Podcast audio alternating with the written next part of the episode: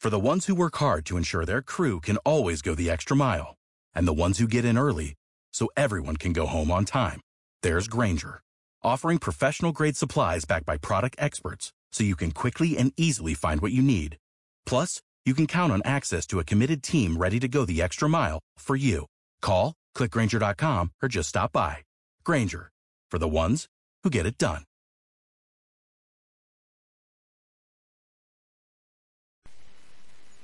The views and opinions expressed by hosts, invited speakers, and callers do not necessarily reflect the views and opinions of the Black Talk Media Project or the Black Talk Radio Network.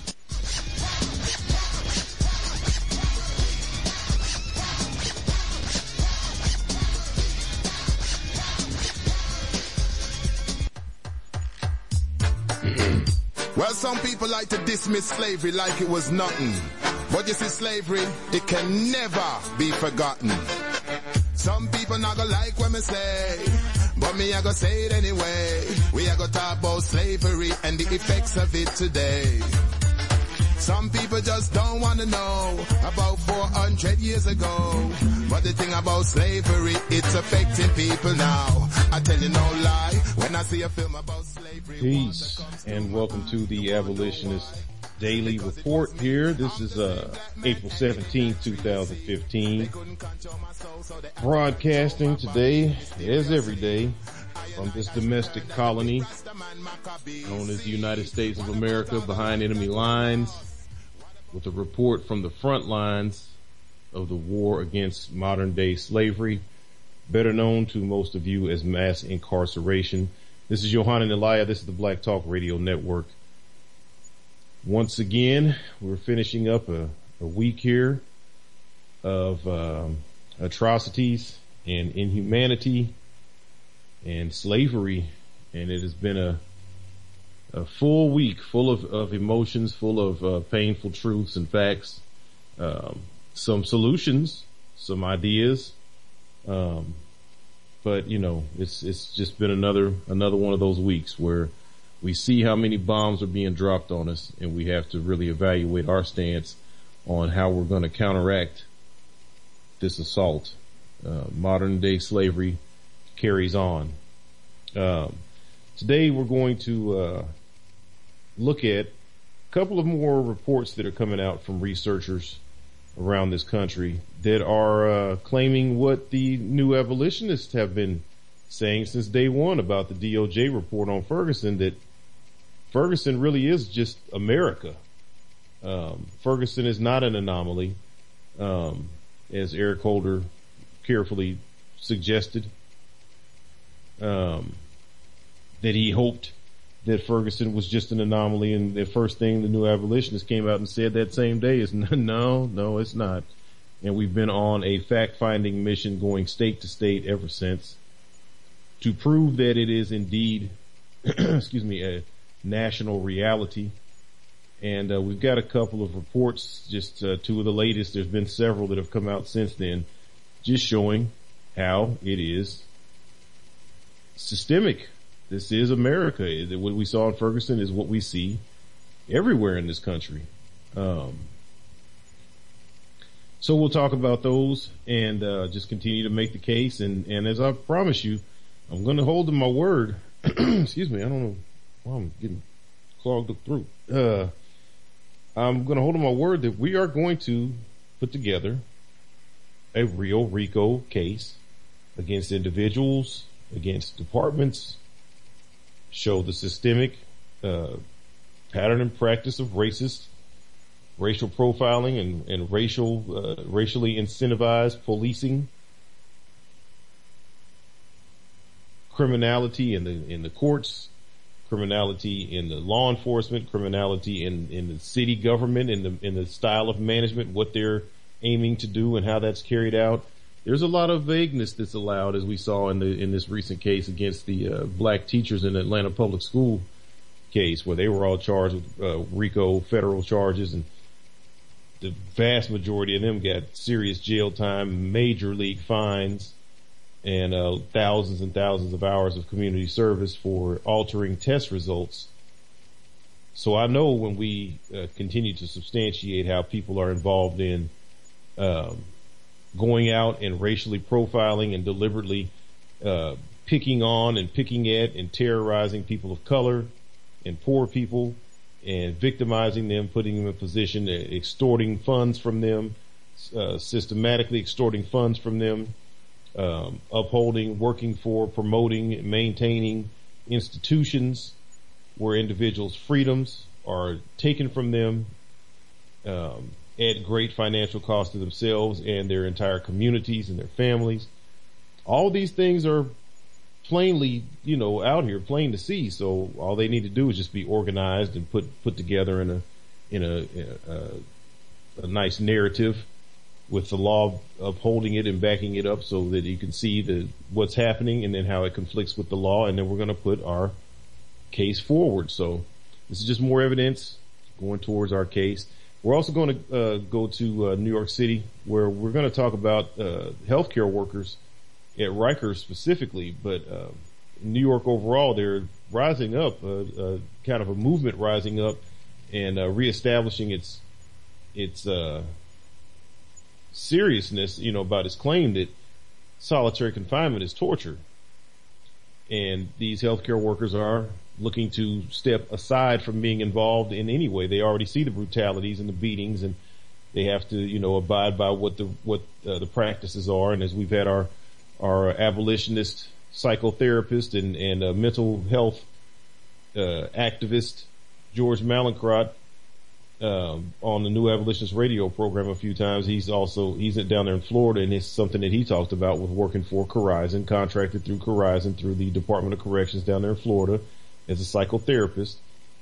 And he didn't have training to teach him what was abuse and what was right, what was wrong in the treatment of prisoners and, and so forth. So he didn't really know. And when he saw these things, he adopted the mentality that, well, this is, this is prison. So this must be how things go. And as it just continued to, to go on and on and escalate. And he even said himself, he just, you know, it was just his human, you know, side of him, you know, regardless of expectations of the job where he had to speak out. He had to start reaching out. He started going up the chain and started trying to get information out and trying to get asked questions and he was getting rebuffed and shut down and shut up and eventually he found himself, uh, getting fired from that, from that contract because he was reaching out and he was asking questions and he was he was going too far with it. They didn't want they didn't want anybody to to ask those questions and to talk about that. So we will uh, look at what they're talking about in in uh, New York City, and like I said, specific to Rikers,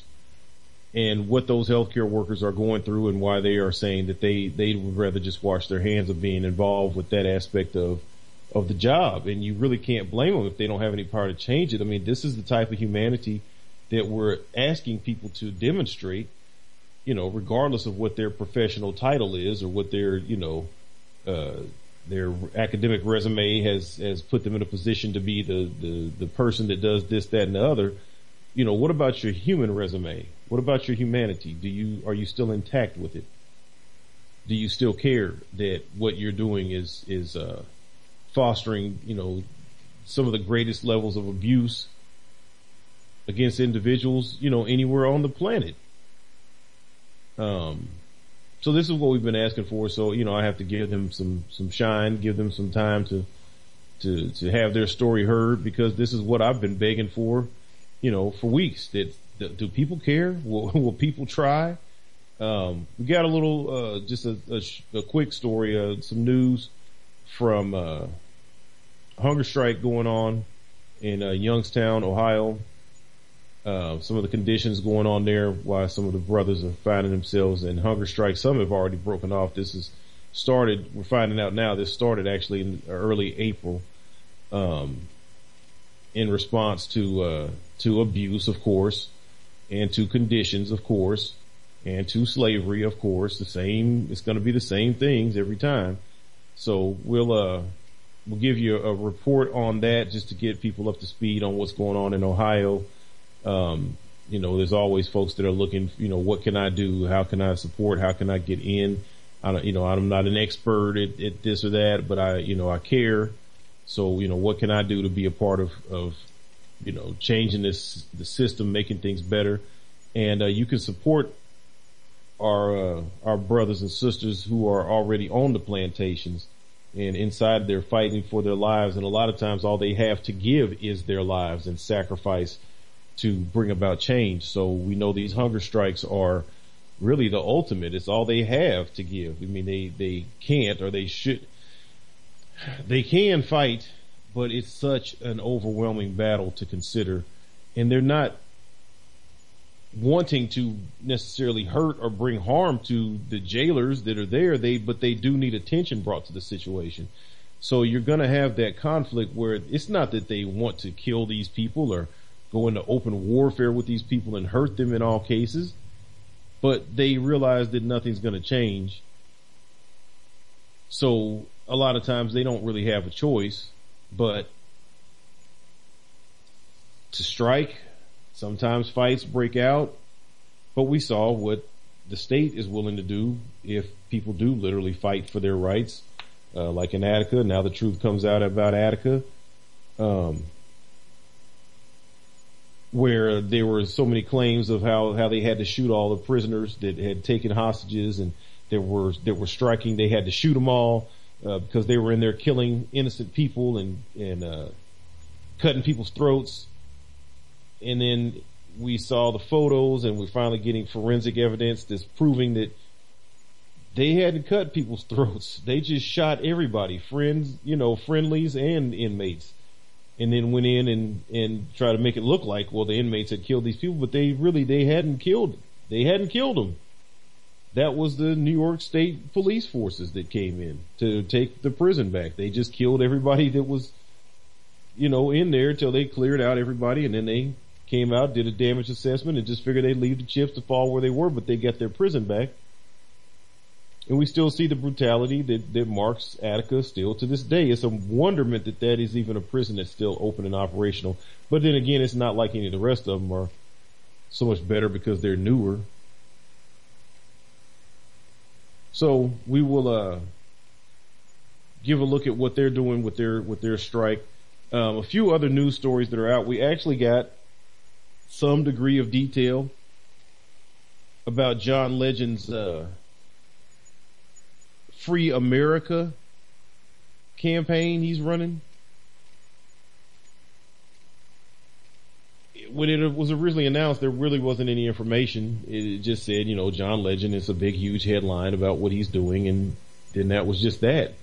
So uh, we didn't really know what to expect or what to think or, you know, what was he going to do with it? Is it completely compromised before he even gets started? Is it, is it worth supporting? You know, is it going in the right directions? What is he looking at? What is he trying to accomplish? You know, these kind of things were not really available. So we do have some details on that. Our, uh, unexplainable Black Death profile today is, uh, brother Timothy Stansbury. Um, he was only 19 years old when he was killed. Um, back in 2004. And it really was a, uh, another one of these, you know, another Michael Brown, another Eric Garner, another Akai Gurley, another one of these just like crazy, unexplainable black deaths. I mean, it's why the, the, the forum is named what it's named because it's just unexplainable uh, outside of obviously slavery and inhumanity and hating black life and that whole type of thing. But really that's still not explainable. It just because it is, you can't explain why the brutality. What did black people do? Seriously, at the end of the day, whenever you get done, whenever you get through analyzing and, uh, whenever you get through, you know, minimalizing it and marginalizing it and quoting statistics and ignoring what's being asked of you. And I mean, whenever you get through with the logical fallacies and trying to go around the point and all that, I mean, I just at the end of the day, I'm always wondering, you know, honestly, what did black people really ever do to put themselves in this position where globally the expectation is that they will be treated so inhumanely? that their lives really don't matter. That they, is, you know, you can just, I guess we're just, are we so prolific? Did we just reproduce so seemingly easily? Is it other races, other ethnicities have difficulties with, you know, childbearing or something that they're envious of us or, or we seem like we can't, we're bulletproof. We can't really be hurt because, you know, black people are just always going to make babies. There's just going to always be more of them. So, I mean, really, their lives don't matter. I don't know what it is that's, that's behind this. I don't know historical precedents that would show where, you know, black people, African people, wherever we were in Africa or wherever else we were in the, on the planet. I mean, we've been here so long, we've been everywhere artifacts and information shows and proves pretty clearly our influence all around the planet.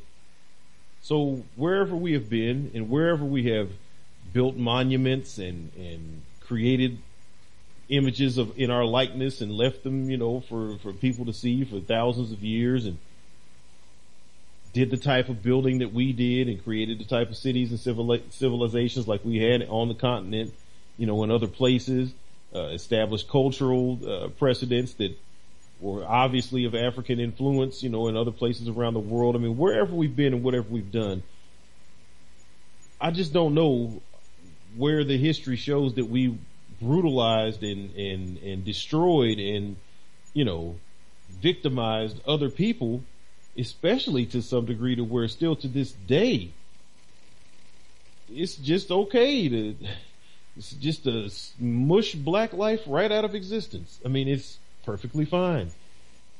There's no criminal charges coming against these people, not in mass. I mean, you get your little pockets here and there, one or two. Uh, the uh, killer of Jordan Davis, he got some time, so you know, whoopee, you know, yay. There's been like 300 Jordan Davises before and after him within a you know a couple of year time period that all are still walking around out here free to do whatever they want to do. So um, it's just difficult to understand why this goes on. And since I'm talking about that, let me update you on uh, the situation out of uh, Tulsa with the 73 uh, year old volunteer deputy safari hunter, old pay to play. Robert Bates, reserve deputy, who uh, we've discussed earlier this week actually paid the sheriff's department with you know generous contributions, but that's just paying somebody generous contributions to uh, the sheriff's uh, reelection fund, and um, basically paid you know to carry a gun and play cop. Bottom line, and they're coming back now because they're talking about, you know, the scrutiny over his training and why was he even there and this and that.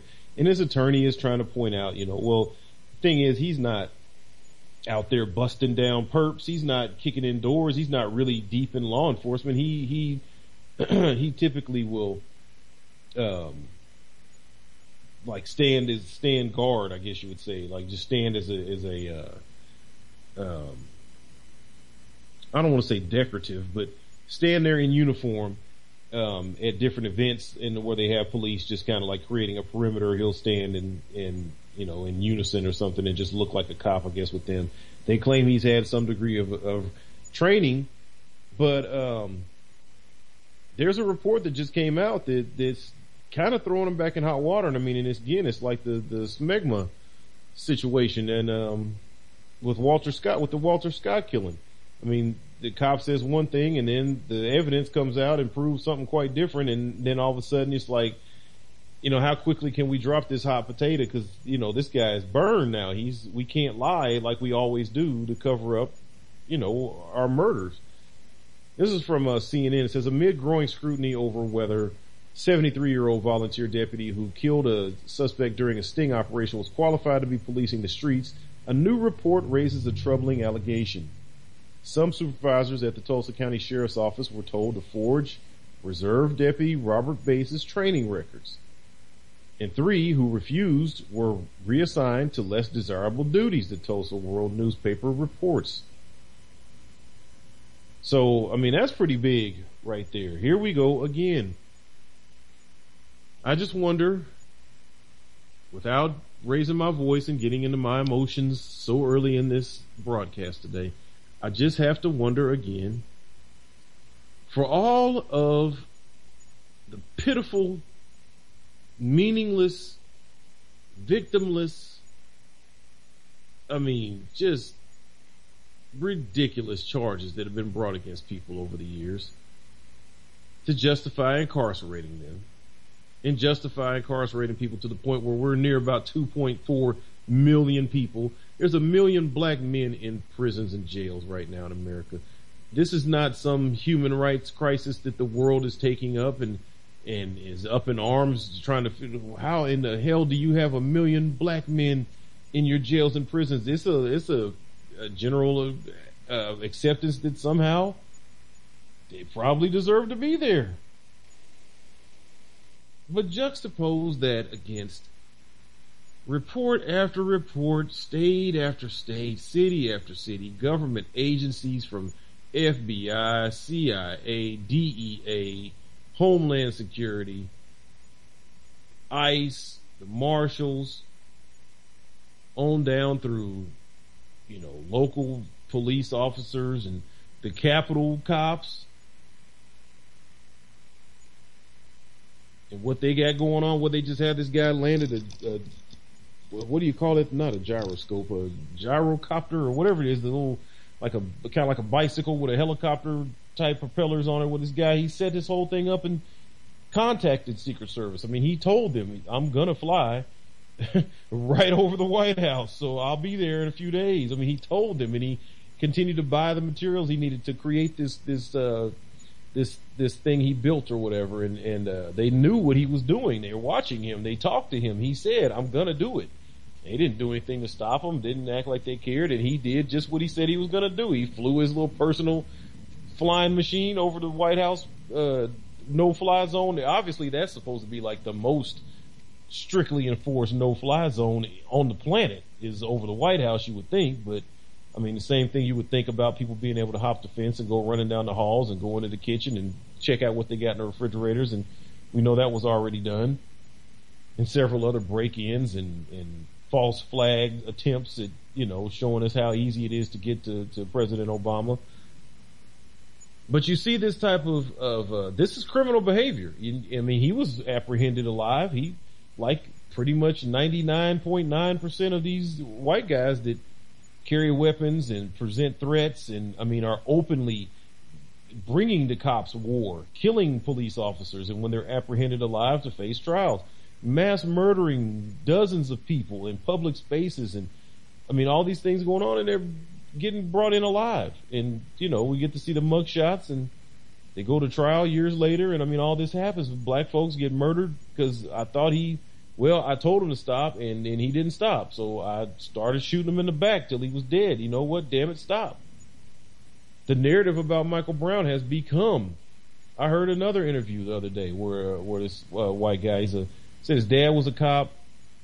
Oh, it was, uh, Steve Wilkos, the guy from Jerry Springer show. He's got his own show. He was on a, a, a radio uh, program and he's talking about how his father was a, like a 30 year Chicago cop and then he himself had been a cop for like 12 years before he got into TV with the Jerry Springer thing, uh, also in Chicago. And, uh, they were asking him about what did he think about, you know, the crooked cops and about police brutality and all this kind of stuff. And of course he toast the line and, you know, there's, you know, he's, he knew the good guys and the bad guys as far as cops, but it's really not, that many and you know it's up to the good guys to keep him in check that kind of stuff. And then he says about uh, Eric Garner that you know they should have eased up when they saw he couldn't breathe. It wasn't like he was doing anything that you know deserved deadly force or whatever they would have been nothing to just ease up and still arrest him or whatever. So he kind of decided with that being wrong and then he talks about Michael Brown and he starts you know narrating the whole thing like he was there like well you know when you when you rob a store and then a cop pulls you over and you walk up to his truck and you try to take his gun and you start beating him in the face. And I mean, I mean, what did you want Darren Wilson to do? You know, he, he's already got one, one side of his face is broken and what do you want him to break the right orbital, uh, around his eye socket too before he, so I mean, I think he probably, if you, if you, if you attack a cop, you're going to get shot. I mean, so it's, it's like you hear these stories and, and we don't know that's what happened. And with witnesses turning up dead, you know there was a second witness, right? It, that's dead now right after the uh, the non uh, indictment, the day or after the grand jury decided not to indict, the same day, there was a young black man who was a witness who was found in his car, and if I'm not mistaken, he was uh he was covered in flammable liquid. He was he was found dead. I think he was shot and he was covered in flammable liquid sitting in, uh, sitting in a parked car. Dead. I mean, this was a witness in the grand jury that just decided to not indict Darren Wilson. And now, well, there's another young black brother. Dead and gone. And so I'm saying all these things to say, like, when, when you see what's going on in Tulsa, and, okay, the sheriff's office, uh, supervisors at the Tulsa County Sheriff's Office were told to forge Robert Bates's training records. And three of them who refused were assigned to less desired. They were taken out of being supervisors. Now they weren't fired, but somebody caught it and caught the fact that they were reassigned into crappy jobs that says less desirable. So they were given some kind of job, you know, they wouldn't have wanted. But that's criminal. I mean, at the end of the day, that's criminal behavior. You can't be, you can't do that. That is illegal. So we make up stories to justify killing. And then we ignore stories that warrant criminalized criminal uh, prosecution. And I just wonder how many of these stories have to keep coming before. I mean, even if you don't want to rise up, okay, I get it, man. You you know, waiting on me, uh, Johanna. You fired the first shot. Hey, you you you out here, you leading it or whatever. So I got your back. Soon as you go and you know you set off the first ordinance, you you fire the first shots, you get the first heads, and and let us know when to go forward in the war. Okay, I feel you. I somewhat feel that way myself too. I feel like there's people that are in positions with a little more power than I got which ain't hard to have. Uh, I feel like there's people in, in positions with a lot more uh, cash. See, if I go start something, I got it. I got what I got. You know, I got the couple clips I got, and then that's gonna be the end of that. But there's people that have cash, that have money, and it just never ceases to amaze me in this country how they're able to keep. I mean, I think these people got to be robots or something, because they can't be real. They've got to be some kind of clone droid bots or something. How do people have millions of dollars live in this country, this oppression that goes on, this criminality that runs forth, this lawlessness that's going on, the repeal of our legal rights, the creation of new rights to hyper criminalize us and put the sword hanging over our head of possibility of, of slavery at any given time or just outright murder in the street. I mean, it's pretty simple. You could just get murdered. Hell, they could kill Eddie Murphy right now and people would be all boo-hoo and crying and saying, and wouldn't nobody do a damn thing about it. He would just be dead. We'd be sad and oh man, I can't believe they did that to the brother and do whatever. And all they got to do is tell you it's something dirt on him. Hell, he picked up a transvestite streetwalker 20 years ago. You know, pull that out and put that, well, you know, he was caught in a late night traffic stop on Sunset Boulevard in 1987 and it'll be justified that he was murdered. So I don't know how these people with all these millions and millions of dollars aren't kicking it off with America. Seriously. I mean, do you know what a person could do? What kind of damage somebody could do with a couple million dollars worth of whatever it is they felt they needed to use to go get it done? We saw what happened in Oklahoma City. Those weren't wealthy people as far as we know. They, I mean, you can't get fertilizer like that or whatever anymore, but that was a pretty grassroots effort. That set some changes in, in motion in America. That let them know what was going on. Now I believe looking back, it was probably false flag. But I'm saying like true organic, somebody's just pissed off and flips out. What do you need? A million? You could probably go to war with America for at least a few weeks. But nobody does it. So I mean, I understand if you don't want to do that, but how about just accepting as general practice that there is no law here? If law enforcement doesn't uphold any laws, then who's telling us that we gotta follow law? So even if you don't want to go to war and don't want to kill people or destroy property, accept and promote the, the truth that there is no law in America. All we tell you about day in, day out, week in, week out, month in, month out, year after year, every single report we tell you is about straight up lawlessness. From the side that's supposed to be enforcing the law, not from the people the criminality of the prison guards, the criminality of the police, the criminality of the prosecutor's offices, the, the criminality of the judges, and on and on. So, We're gonna take our first break, but when we come back, we'll finish talking about what's going on in Tulsa and uh, Reserve Deputy Bates' training records being altered, and how in the hell was he justified to be there with a live weapon at the scene of a drug sting and gun bust in the first place? But we'll discuss that when we get back. This is the Abolitionist Daily. This is Johan and Elia. We will be right back.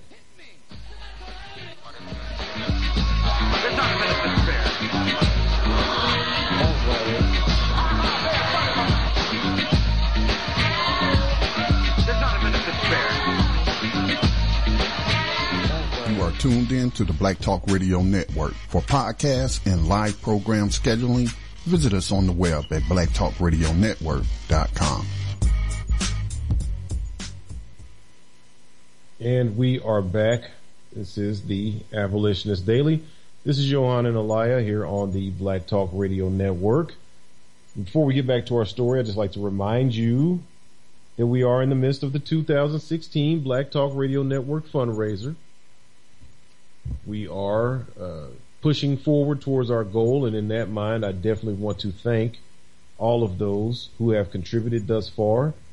It's good to see that little needle move. It's good to see that we got the little thermometer on the on the landing page. It's just good to see the numbers updated, and you know, whenever Scotty adds in the the update, I get encouraged. Like, okay, people get it, people care. You know, we can do something with this. We can make some things happen.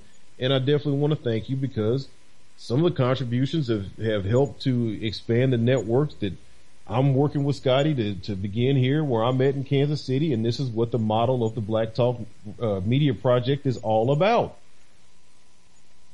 Setting up individual media projects, state to state, city to city, wherever we're at, wherever we need to be speaking to one another, getting out the news, getting out the information, setting up community organizations, uh, working from the grassroots. This is a critical time. We're about to be at another presidential election, another general election for 2016. This is the most critical time in history right now because it's right now. We're not in 1861. We're not in 1905 or 1927 or 1965. We're in 2015 on the, on the very edge of the end of Obama's presidency whatever that means to some or whatever. Bottom line, he is a, a, a non-white altogether man, so he's he's somewhat black. And there are some things that are going on that are specific to his presidency. There's just no way around that. And I'm not just talking about the slander and the and the, the rash of elected, you know, politicians who suddenly want to use the term tar baby when they just when they explain you know, uh, bills and, and, and ordinances that they don't approve of. Suddenly everything's a tar baby now. I'm not talking about that. I'm not talking about all the, the pictures of monkeys and chimpanzees that have been put out of the president and of, of his wife and his family. I'm not talking about that. I'm not talking about the obviousness of the disrespect towards the office. I'm not talking about the obviousness of all these people popping up and running up in the White House and, and, you know, breaching security. I'm not talking about the Secret Service, uh, laying up with prostitutes all over the world and uh, drunk driving and tearing up cars and trying to hide. And I'm, I'm, not talking about all of this obvious dysfunction that's going on on his watch, like this, this disrespecting the office, disrespecting him as an individual. Ain't nobody on a top game. I'm not talking about that. When he's gone, there's certain things that are already in place to ratchet things up because it's an illusion that somehow he's come in and made things easier for obviously he's president. So black folks must be having it easy now. Look at what all that he's done for you. And of course we can be politically astute and correct and studied and, and can show you there really ain't nothing happened for black people. They're the last people on his list of concern has been people of color and they're not going to repeal any of the steps, advancements that have been made for for uh, homosexuals and the gay agendas or whatever. They would never touch any of that. That is not. We're not going to see that happen. Gay marriage is going to continue to spread. I'm not saying any of this to say I'm against anybody or against anything. I'm just telling you what I know and what you can bank on. They're not going to approach the gay agenda.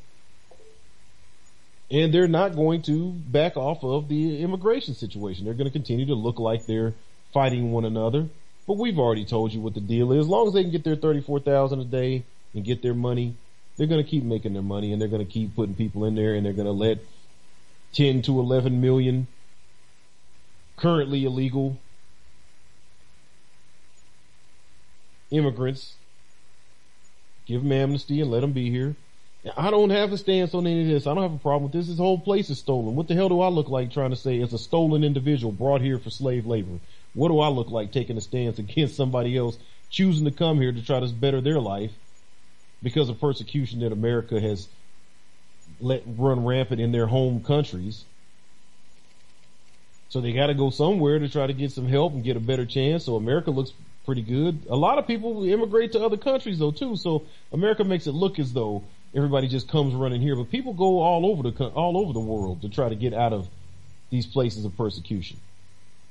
But my point is that there's other things that are not going to be addressed, and you can watch that, you can bank on that. But I can tell you what's going to be attacked, as we're seeing it now. There's nobody really trying to help the voter uh, voting rights uh, act. VRA has been under attack since his reelection, and they were given until 2000. Uh, I think it was was it 2014 midterms they were given to rewrite it and come up with a more current uh, uh, language in it, or Supreme Court was going to dismantle it permanently.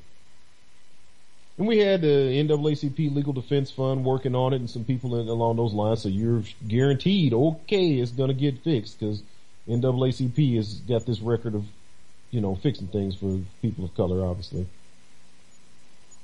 So what I'm saying is things are going to change here. And I would uh, speculate, since they never really have, that it won't be for the better. Hell, black people thought Bill Clinton was their friend. And we pointed out here, even on this program, Bill Clinton is the most, the most incarcerating president in the history of America ever. And now that the abolitionists are on the on the job and fighting in this thing and bringing together superpowers and using our superpowers for good, it's not likely anybody else is going to be able to get away with bringing that many people back in. What we got to do now is take it down. See, it's not it's not continuing to grow like it was in those years when they duped us, when they fooled us. You know, the dark the dark Ray Bans and the saxophone and showing up on Arsenio Hall show and being rumored a ladies man and liking Southern fried chicken and being a, a, a child of a, of a, single mother and raised poor. I mean, man, they milked that thing for everything it was worth to make, make you feel like, you know what, he's really basically black. And I think it was one of our, uh, it wasn't Maya Angelou. I know it's not Maya. Who was it? Um, one of these, uh, black female authors and poets prominent is the one that actually coined that term, I believe, the, the black, first black president. And we see what he did. And so I'm saying all this to say here soon is going to be the end of an era again. And we're going to be right back in the fire if we're not in it right now, which we basically are. Holder and Obama are not friends to black people. Not for real. Obama took a hundred to one crack sentencing that has no scientific nothing back in it is straight up racism. He took the most racist law potentially that there even is on the books. And he couldn't just wipe that away. He took it from 100 to 1 to 18 to 1. Why?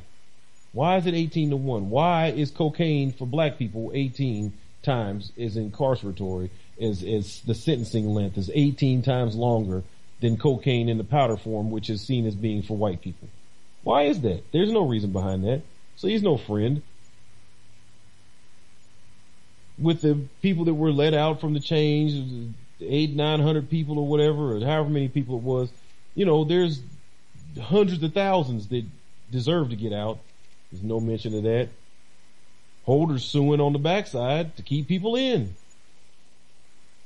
So they're not really friends.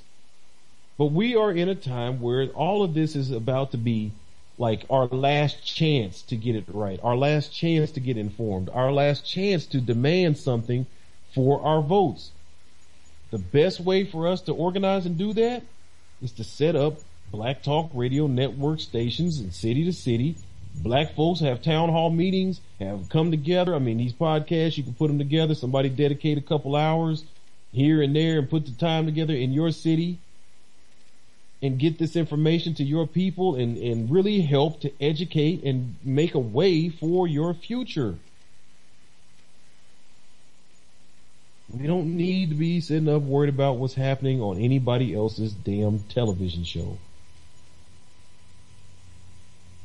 We don't need to be concerned with what's going to happen in the in the Olympics, in the next sporting event, the bread and circuses.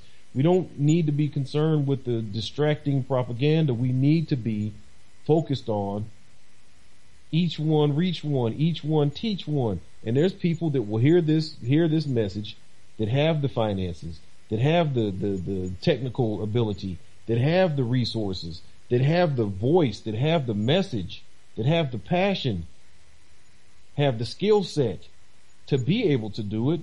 So when you don't do it, what is going to be your report? When you don't do it, what, what are you going to say about the fall of your people? About the fall of this nation? I mean, for better or for worse, it is where we live. So, I mean, if you want to be a good citizen, you should be working to make it better. Cause I don't see anybody willing to tear it down. So, make it better. And this is how you make it better. This is the way. You cannot dispute Black Talk Radio Network is the way. You just, it can't, it's indisputable. If it was some problem in it, some glitch, some, you know, chink in the armor, then it would be fixed and we would present it perfect. It's presented to you now. It's perfect. You can do what you need to do with this at, an, at a, a, a reasonable cost. All it takes is your personal concern, blood, a little bit of sweat, you know, put, get in there and, and do a little work and you're on the air, you can get the message out. You can get your children's voices out. You can get your church voice out. You can get your business voice out. Black businesses, entrepreneurs come together, finance experts. I mean, we got, we don't need, uh, what's Boyce Watkins? And we don't need more PhDs. We need more PhDs. We got a whole bunch of big heads and it's a whole lot of chiefs and everybody knows the answers and all of this or whatever. Well, come through the Black Talk Media Project and get your voice out to black people. It seems logical enough. So again, thank you to all those that have given. I've seen personally working with Scotty. I have seen personally how your contributions have helped this program and helped the network overall.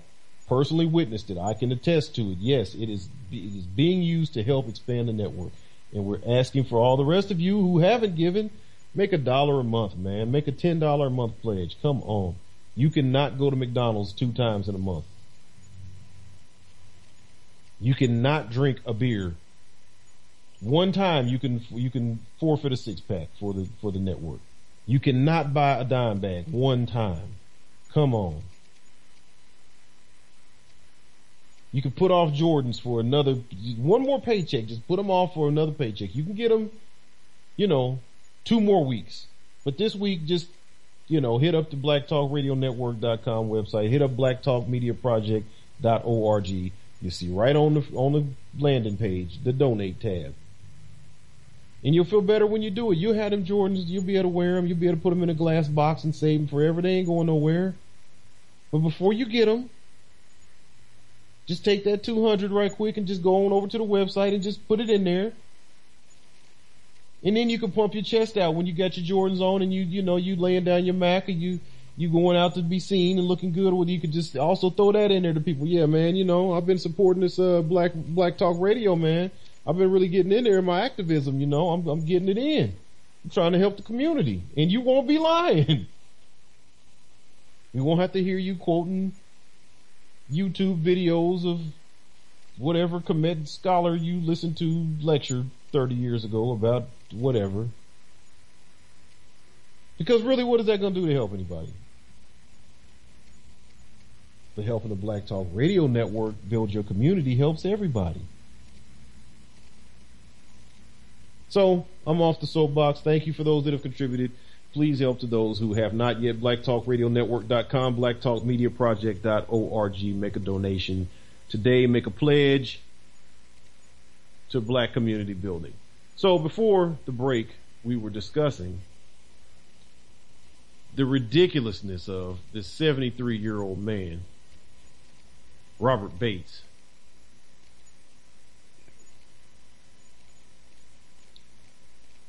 paid to play as a cop, made uh, generous contributions to the Tulsa County Sheriff's Office. So he was allowed to get a uniform and a badge and a gun and play Junior G Man. And he was, uh, he recently, uh, murdered Eric Harris. Right on video, right there. He had no business even in the scene. I don't know what his 73 year old ass was thinking he was going to do. When you got five or six buffed out neo-Nazi looking white boys, tattooed up and buzz cuts, and some had mullets and just, I mean, what the hell, man? What did he think he was gonna do? There's only so much man to jump on. Man had a man with a knee on his head, one with a knee in his back, two, one on each hand, one on each leg. What was Robert Bates gonna do? I mean, there was literally two, four, six men on top of this one man who had just ran and ran himself out of breath as far as he could run for. He passed out in the street. He's a drug addict.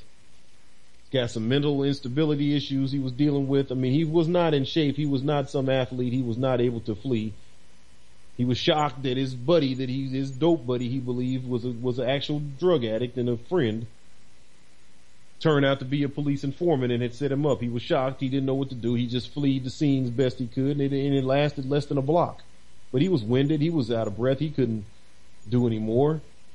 He had six men instantly on him and you could see muscles bulging, tattoos coming out from under their shirts and everything or whatever. So you know they call themselves bikers and hard rockers and whatever. And I'm sure they throw plenty of evil glares at everybody they see because they, you know, such Billy badasses or whatever. Uh, steroid jacked up in the whole nine yards, probably domestic abusers. You know, the law enforcement community is what is it? I think four times as high rates of domestic abuse, uh, abusing their domestic partners as every other type of profession. You know that, right? So this is the tough guys. They go home and beat their wives and beat the hell out the kids and all of this. And nobody reports. They're scared to report because, of course, they are the cops. So who are you going to tell? And they're going to do the same blue line BS they do to us when they kill people. They're gonna do the same thing to one another when they beat and kill each other's wives and all this. They're just gonna protect them so they don't even say anything. If they can survive long enough to get out, then they tell a little bit and this is how we know there are four times as much, there's four times as much domestic abuse in the police profession. High rates of suicide as well. Depression. I mean, the job itself is not really a good job. That's why I struggle with the whole good cop thing. There may be good people who want to work in law enforcement. I can go for that. I mean, I've met some, and like I said, my, I got three, uh, two brothers-in-law, one sister. I got a couple of cousins, all of them career law enforcement. I love them. They love me, I guess. I suppose. We don't have any beef. Hell, if the situation had been better a couple of years ago, I almost went in uh, on a house with my uh, sister, just a cop, and her husband. They're refurbishing this property, and we talked about it and looked at it. It was just a lot more work than I wanted to to get in into doing. They had some serious like structural stuff they had to to handle, and uh, I think they were wanting to pretty it up and just rent it out, and I really didn't want to be associated with that. Um, you know, just for future issues or whatever. I wouldn't want to rent that to somebody and then you got to keep going back. And so I just backed out. But I mean, I do, will do business with them and trust them. I mean, wherever we see each other is typically at funerals. I don't see them like at family dinners, but we're, we love each other. So I'm not like a cop hater, but I just don't think the job is worth a damn. I mean, it, the, the history of it, it's rooted in slave catching.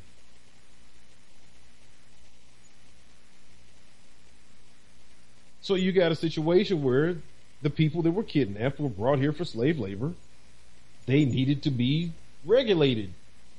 The law was that you could use these people as slaves.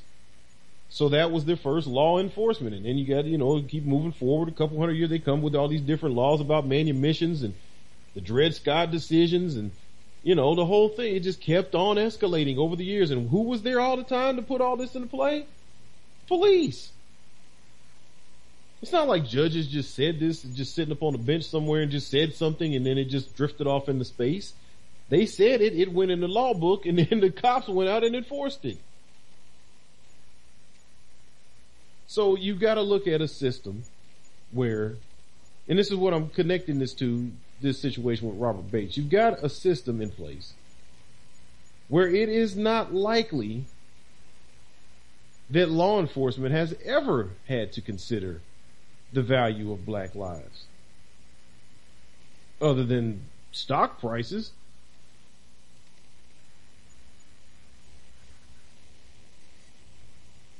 I mean, if you really think about it, it what what would be the what would be the reason? When was the time?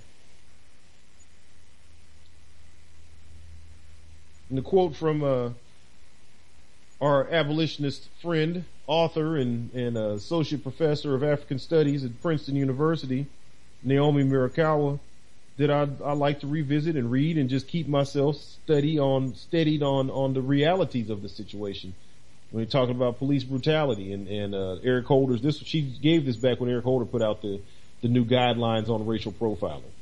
But we're talking about police brutality right now with Robert Bates. He's a he's a paid to be a cop. But he murdered a man in a cop uniform with a with a cop weapon in a cop style. And they falsified the reports to even say that he had been trained and we're about to finish with that. But I just like to go back to her words. She says, I think we need to let go of a language of police brutality and let go of a language of police racial profiling because there really is no such thing as racial profiling. There is only policing as we know it. So you gotta wrap your mind around that. There really is no police brutality. There really is no racial profiling. There's only policing as it has always been here. It's not like there was some good and then it just somebody did something bad. It's always been bad. We're not in a system where police ever did not profile black people. It has never been here. So that's why we're talking about racial profiling is kind of redundant. Like, of course, it's all, what do you think police was ever? Racial profiling. There is no police brutality. What was the point of the first police forces? Catching slaves. What did they use? A hook and bill. Bash them upside the head and hook them up at the neck and drag them back to the plantation. It has never been different. There was never any other style of policing in America. See, if we had one thing that we were doing for a while that was humane and honest and had oversight and the community was involved and people knew that the right things were going on and laws were being upheld and this whole based in righteousness to some extent or another, then these corruptions, as we call them, these anomalies of these random killings, these, these brutalities, these could be seen as being outliers and things we needed to fix because the system itself is basically cool. It's just this guy was a rogue.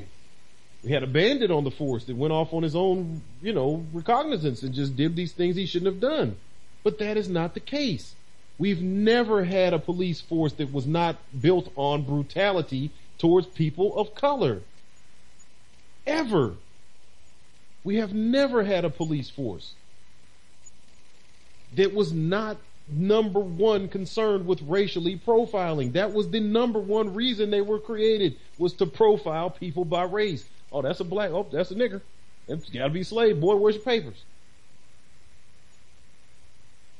It has never been any different from 16, what was it, 1638, I think, Boston slave patrols. She says to talk about racial profiling is to imagine that there is a such thing as colorblind policing, and we have never had anything like that. And as I said the other day, we got Naomi Murakawa, Asian American.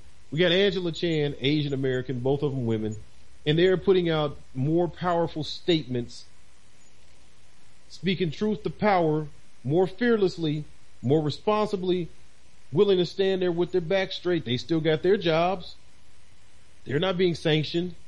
They're not being, their heads aren't being called for on a platter. We got the judge, the brother, I forget his name, uh, I think he's in South Carolina, the, uh, brother that, or maybe it was Kentucky. Anyway, that was speaking to the parents that that uh, sent in a, a, victim's impact letter to the to the you know court over this case where this uh, black man had had uh, did a home invasion and terrorized them, and they were talking about how they wanted him you know to be gone for life and, how it terrorized them and they could never get better and how their three year old daughter is afraid of black men and you know, at the sight of a black man, she breaks down and cries and she's cowering and they just don't know how to comfort her. She's going to forever be impacted by, she will never like black people after this and on and on they lay it on thick.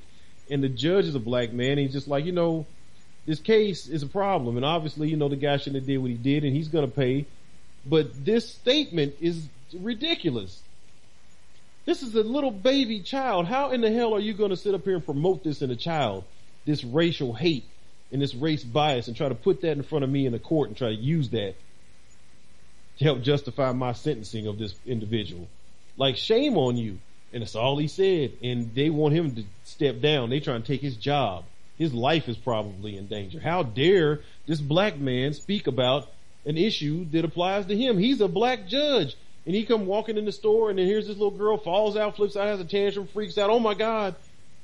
She's a potential person to go into the future to be claiming some black man raped her. Some black man robbed her. Hell, we see right now black folks can get murdered in a heartbeat over a 911 anonymous phone call. There's been several in just the last couple of years. What do you think happened to Tamir Rice? What do you think happened to John Crawford?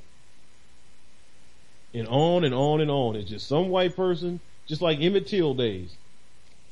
I, that, he scares me. What what happened to the Indian, the old man? went to go live with his son and his daughter had just had a baby.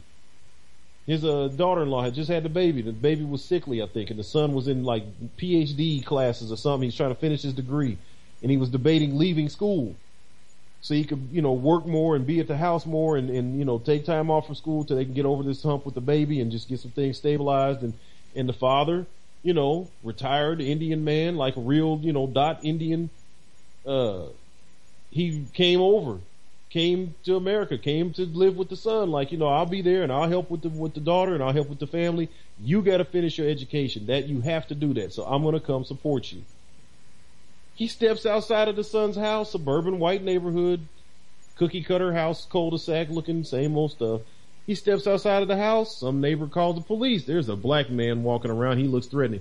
This is like a 70 year old dude with a cane limping around.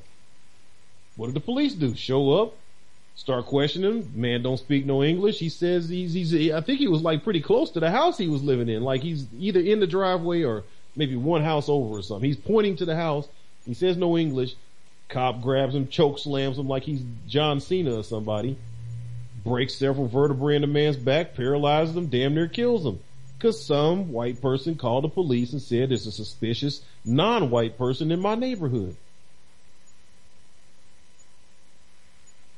So you have these Asian American women that make these statements. They're allies to the abolitionist movement. They make these statements, speak truth to power very clearly, very openly.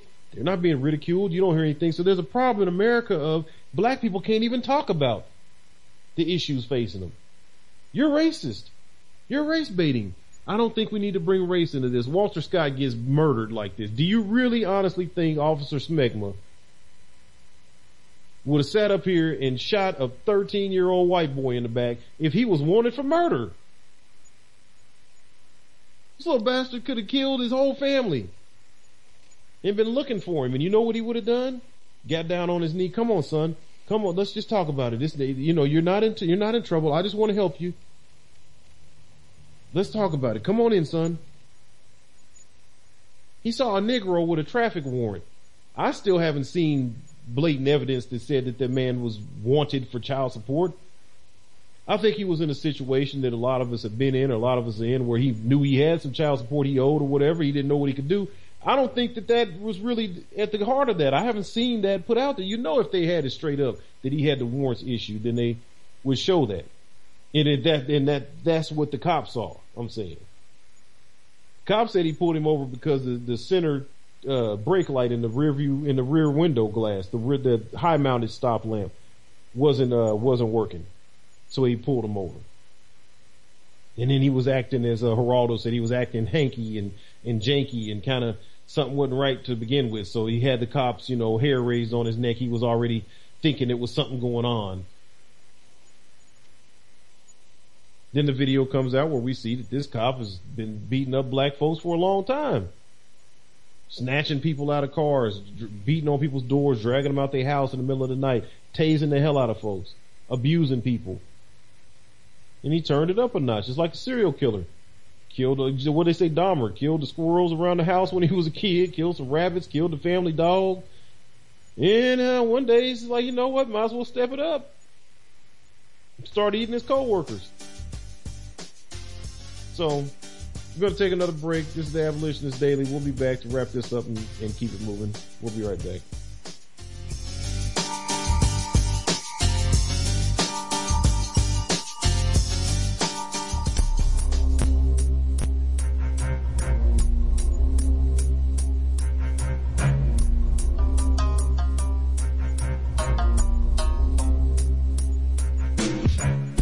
We are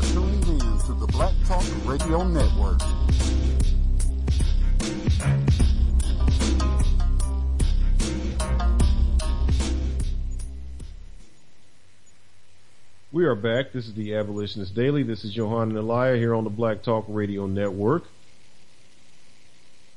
Just want to uh, make sure that you know that the phone lines are open and we welcome your call, your questions, your concerns. Area code is 712-775-7035. The uh, code is 367-526 pound. You hit star six and the number one, and you will be on the air with us to share your thoughts and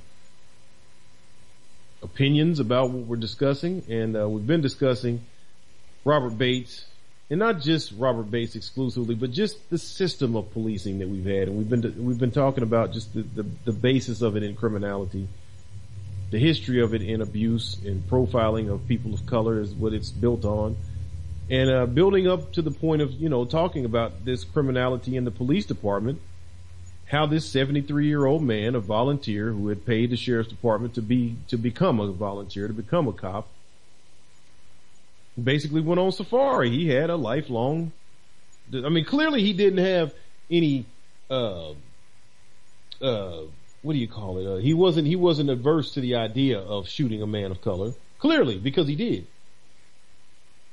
I feel like it's pretty safe to say that had they busted some white girl on the exact same case, she shows up, hops in the, in this, in this, uh, informant vehicle with the camera rolling and pulls out a pistol that she got from her black boy. What if they, what if the black dude, what if Eric Harris had, had used his white lover or white drug partner, girlfriend, whatever, to do the delivery? and was standing in the background and watched to see was it going to be okay and sent her in to do it. Not saying he had one, but I'm just, you know, speculating. Do you think that, uh, the cops would have felt it necessary to shove her face in the pavement and smash her in the back and bend her arms and legs at the joints and and do you think Robert Bates would come up behind her and think he needed to tase her when she's got six men on her? when she looks like his daughter, when she looks like his granddaughter that he loves? Do you think Robert Bates, 73 years old, would have had it in his heart to make a split second decision in, in the heat of battle like that to, to see a white girl on her stomach with six men on her back, brutalizing her and forcing her to comply? You think he would have been able to do it? To reach for his taser and oops, it's my gun, but oh well, the hell with the pow and shoot that little white girl in her back like that? Because if you think that he wouldn't have done that, then he's guilty of murder. Because he thought, I'm gonna shoot this black man. He had a premeditated thought. He had a pre, prejudged bias. He already had a, this, a thought in his mind that it would be okay to kill a black man. And I think it goes a step further. I think he wanted to. I think he ordered one. I think he paid his money and he went like it was, uh, you know, Subway or something. When you walk down a little line, he said, well, what do you want? Oh, I think I'll have a, a, a nigger face down and, um, I think I'll have, uh, several cops holding him, uh, to be sure he doesn't actually cause me any threat. Um, yeah, I'll take that. And, um, hmm, I think I'll take, uh, an excuse of I, I thought I was grabbing my taser to get me off from it, and uh, and and I think that'll complete my order. Okay, buddy, we got you. And they built his his order for him. Why was he there at a drug st- at a gun sting like that? Why would he even be there? He was there to pick up his order. yeah, we got one we've been working on for a few weeks. Yeah, this guy's a total, yeah, he's a piece of crap. Yeah, he deserves to die. Definitely. Drug addict. Criminal. Straight up thug. Yeah, he deserves to go. And ain't nobody's gonna miss this guy. I mean, when we get videotapes and audio tapes and emails and, and personal handwritten letters and diaries and, and on and on and on from all over the country of these cops and how they really talk. Hell, they fired what nine cops in San Francisco, one of the most liberal places in America. They got rid of the cops in Florida in a few different places. They had to vacate all of these damn uh, arrests and convictions of people down in Florida for the cops being straight up racist and filming racist videos. And I mean, the, the, the guards in the uh, Florida prisons, cops in Arkansas, cops in Texas, cops in New York, cops in New Jersey, cops in Boston, cops in Los Angeles. I mean, everybody. What do you think Christopher Dorner was going off about? So we got plenty of evidence. We got as much evidence if it was a show like Cops, which was meant to show black and poor people trying to buy crack rocks and it plays for 15, 20 years to show you every Saturday night. You just keep seeing black folks and poor folks trying to buy crack and meth and getting busted down. So now in your mind, you will always have this repleted uh, image of criminality represented by black and poor. So you believe black and poor. What if we had a cops that was really about the cops? And for the last 25 years, we've been pumping in your brain. You was rushing to the TV 8 o'clock Saturday night America's Most Wanted and Cops. It was about the real Most Wanted and the real cops. And just showed you to say it was this is basically just like an abolitionist daily, just like a new abolitionist radio program.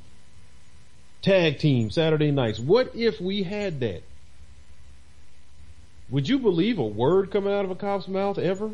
Would you believe it was beyond a cop's scope of, of thought and, and ability to work with a 73 year old old racist white bastard like this? Some old man he know from the neighborhood or whatever. Some old man. I mean, they know this old man. Some of them young cops know this old man. It's, that's their grandpa's hunting buddy or something. That's somebody's friend. Hell, he could be one of the grand wizards in their local KKK lodge for all we know. That just ain't come out yet. But see, like Michael Brown, they go find everything they can to tell you about what's going on, about everybody involved. Well, he was suspended from school in ninth grade, and that was really what the beginning of his problems. You know, Jesus, troubled young man. He stayed in and out of trouble. He was on probation for, and then he got caught doing, and then there's these photos of him. Oh wait, those aren't photos of him. That's not even the same black guy. Oops. Well, anyway, let's just keep him up there. He just starts smearing these people. I haven't heard anybody talking about Robert Bates's KKK affiliation. He's in Tulsa, Oklahoma. He's 73 years old. He knows somebody in the KKK, so they need to uh, connect him to the KKK because he knows somebody in it. See, Michael Brown was throwing up the peace sign, standing on his steps, and there's been like a thousand other black folks, and even white people taking pictures with black people. They put up the John Lennon, the peace fingers. Amy Goodman, Democracy Now, the peace fingers. And when Negroes do it, it's gang signs. Well, you see him here. He's wearing gang colors and he's, he lives in St. Louis. He was a Cardinals fan. He had on a red St. Louis Cardinals hat. I've seen a million white people wearing St. Louis Cardinals hats. Where was the gang affiliation? He was sitting up, putting up the peace sign, standing on his own front steps at his house. He's throwing up gang signs. It's pretty easy for black folks. Why ain't Robert Bates a KKK Grand Wizard? Until he proves he's not, I think we need to throw that in there. I think we should throw that in the narrative. He's a 73 year old white man from Tulsa, Oklahoma. Tulsa is one of the hubs, one of the strongest, most racist hubs. Hell, I used to work with a racist white man that had white pride worldwide tattooed on his back. That kind of white man. He got it covered over with another tattoo a little bit later in his life, but he yeah, he had that in his heart. He moved down there to Oklahoma City. Had a great job. He left the job we worked at together, went down there, had a great job, making big money. Decent, you know, like deep into six figures, big money. He had like a $250,000 a year salary. That kind of money. With all kind of perks and percentages and all kind of stuff whatever. He was paid, he was paid up here. He had a fat house and a lake and all that stuff up here. He was a boss, but he went down there to, to get even more money.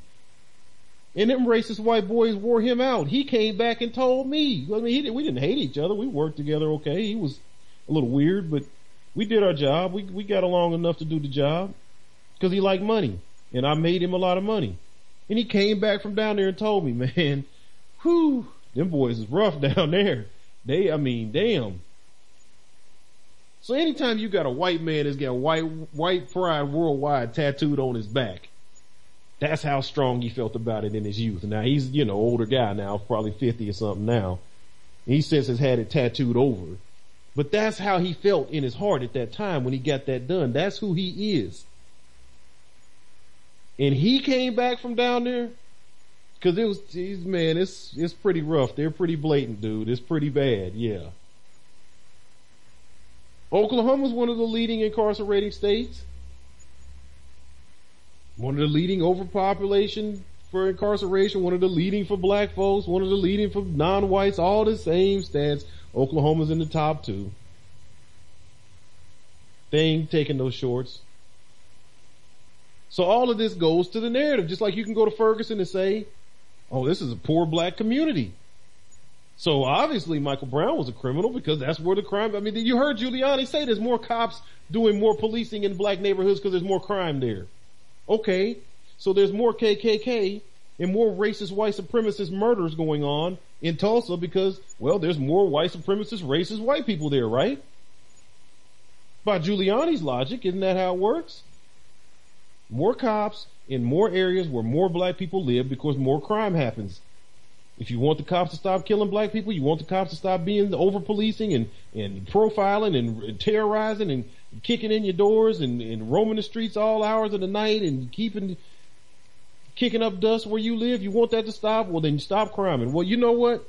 If you want us to stop calling out KKK, calling out racist white supremacists as murderers when they do this type of thing, then uh, in Tulsa you need to get a hold of your KKK problem. You need to get a hold of your racist white supremacy problem because Robert Bates is a KKK member. I'm putting it out there. Trayvon Martin was a gang member, wasn't he? Right? Oscar Grant was a gang member, wasn't he? I mean, you justified killing these people because they were gang members, didn't you? So we're gonna justify calling this old bastard a KKK racist piece of crap that he is. Cause at 73 years old, he knew better. At 73 years old, he saw that black man on his stomach with six cops on top of him. How did he even shoot in between all the cops? How did he miss the white flesh? to hit a, fl- a, a straight up shot bow to catch this black man in his back. How did he do that?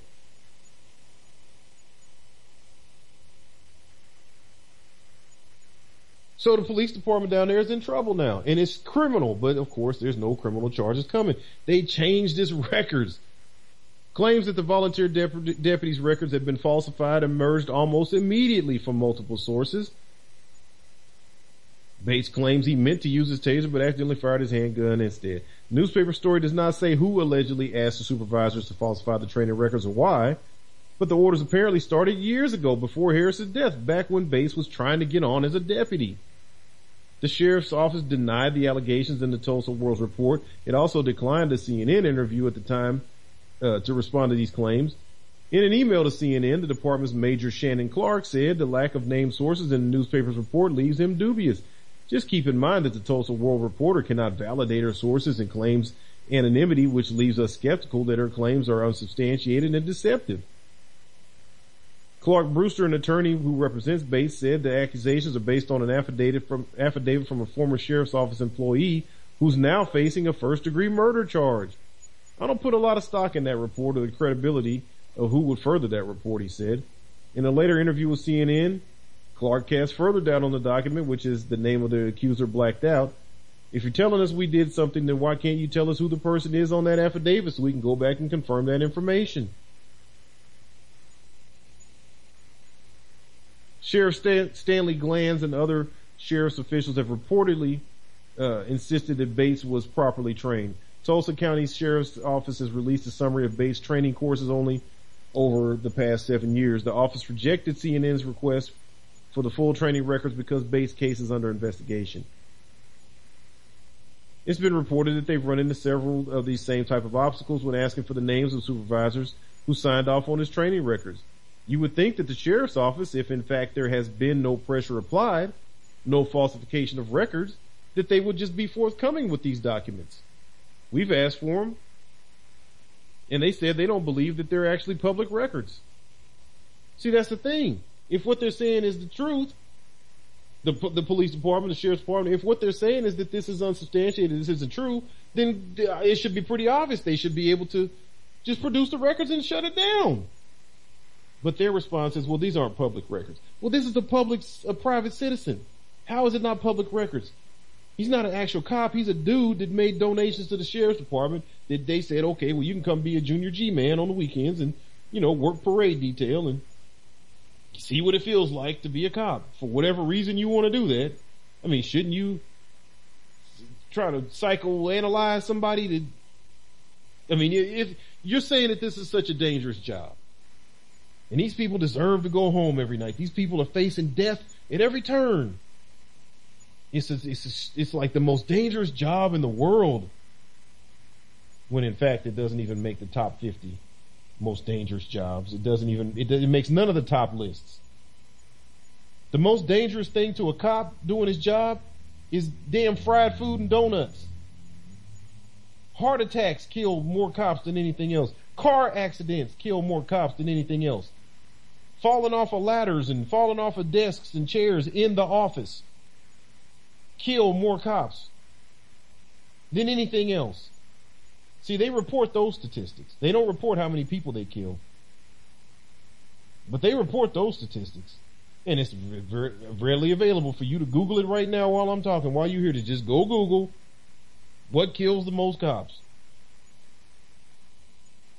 Even on the police websites where they talk about it, they try to pump it up. You know, when they tell you about the people died in the line of duty, got shot, whatever they make it to be the real big deal, but they can't even lie about the numbers. The numbers show what they show. The most deaths occurred due to heart attacks. The most deaths occurred due to car accidents. So why would you take a 73 year old man and let him be in this most deadliest job like this and let him do this? Well, why wouldn't you try to dissuade him? Come on, man. This, this is pretty rough. We getting injuries. We getting shot at. We fighting against the, the, the, the most criminal element out here. I mean, you could lose your life doing this, pops. Come on now, just you know, just have a beer with us at the cop bar and let us tell you our war stories. Wouldn't that be better? I mean, we appreciate the donations, but you don't you don't want to be out there in the in the in the field. No, they go ahead and give them a badge and tell them, "Come on in, we got you. Don't worry, ain't nothing gonna happen." There's all that talk about how they ah it ain't really that bad. And nobody ever shoots at us. I ain't never seen nobody actually pull a gun out and aim it at me, even though I've killed five people. But and I said that's what they did. I was lying. That nobody pulls out a gun. Nobody pulls a gun on you on you for real. Nobody really tries to run you over. Nobody wields a knife at you.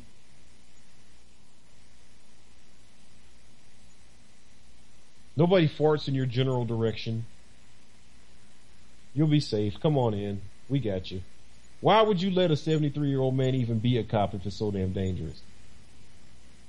Says Bates was classified as an advanced reserve deputy for the sheriff's office. That means he would have had to complete 480 hours of the field training officer program to maintain that classification.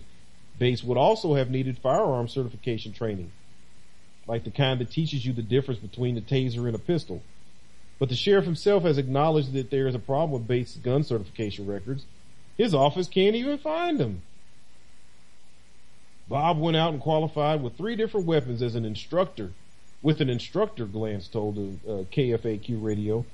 He said, Bates qualified with the young lady that was a firearms instructor, but she's no longer there. She has left the sheriff's office and is now a Secret Service agent.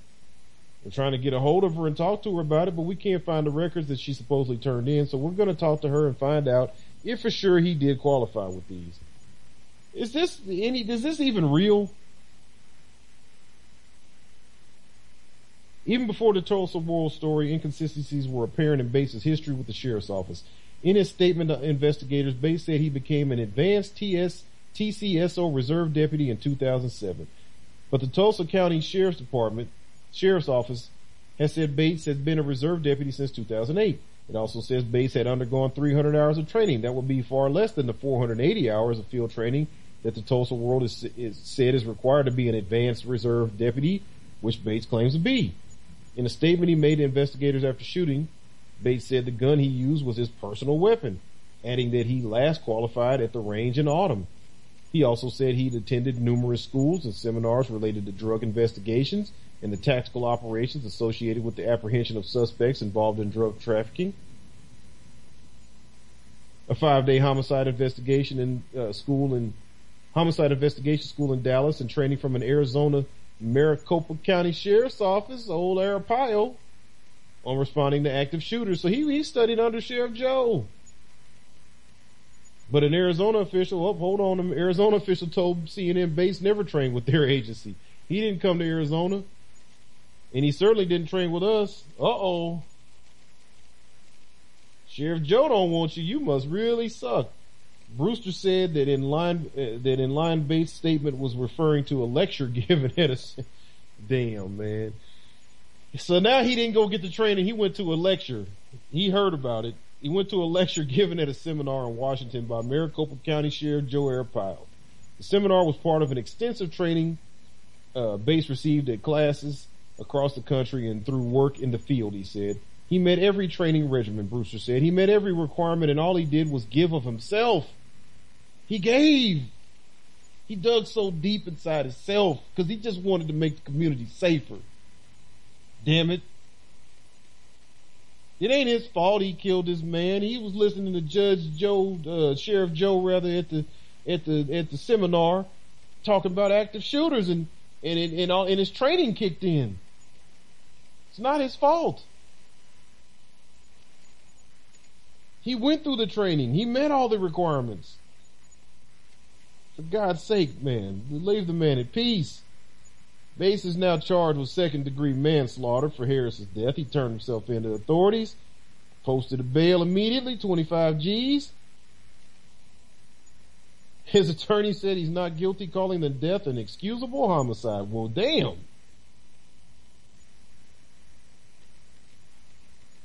The lawyer for Harris's family claims Bates was not qualified to be on the force, but received preferential treatment because he'd made donations to the agency and was a friend of the sheriff. An accusation, accusation that officials deny, saying they stand by his training record.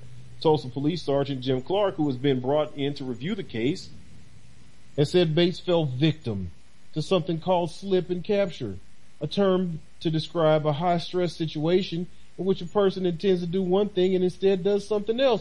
Boy, I'm gonna tell you what. If you don't get your blood churning and boiling and get off your ass and do something about these bastards, they're gonna just keep doing it. Either just say you like it and you're cool with it and you're not gonna fight and then quit listening to me. Get away from me. Cause it's likely if you are going with this and you're not doing nothing about this and you don't care about this and it don't mean nothing to you, it's likely that you got more to worry about about me getting there on you than your friends is going to ever hurt you. They ain't gonna do nothing to you. They, you exactly the type that they like. But I'm against all of it. I'm against you that don't care as much as I'm against them for doing what they're doing. This man comes out and says after somebody, see this shows you how worthless black life is. So this when when my white friends come in and say, well, really all lives matter. When when you post Black Lives Matter, when you tweet Black Lives Matter, when you dare say the word, well, you know, Black Lives Matter, and they want to it, well, you know, all lives matter. Well, okay, sure they do, but obviously some matter more than others. So we need to remind you that blacks matter too, and you'd be happy that we're reminding you with words Cause you should be getting reminded that Black Lives Matter with slugs in your face. You should be getting a reminder that Black Lives Matter with eight shots, five of them hitting you in the back, like Walter Scott. You should be getting the Black Lives Matter reminder, getting choked the hell out, like Eric Garner. That's the reminder you should be getting. That's what you asked for. Eye for an eye.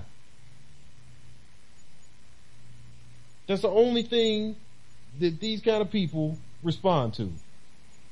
All the laws on the books don't mean a damn thing to these nutballs. These damn sociopaths do not care about written words on paper. They like to feel blood coursing through the veins of individuals that they are choking the life out of. They like to feel heartbeats slow. They like to shoot people and then walk up to them and touch the holes and touch the blood. Feel the life draining out of the person. They like to stand there and watch somebody needing CPR and not give it to them and just look at them. Look at them. they like that. You think I'm joking, but I'm dead ass serious.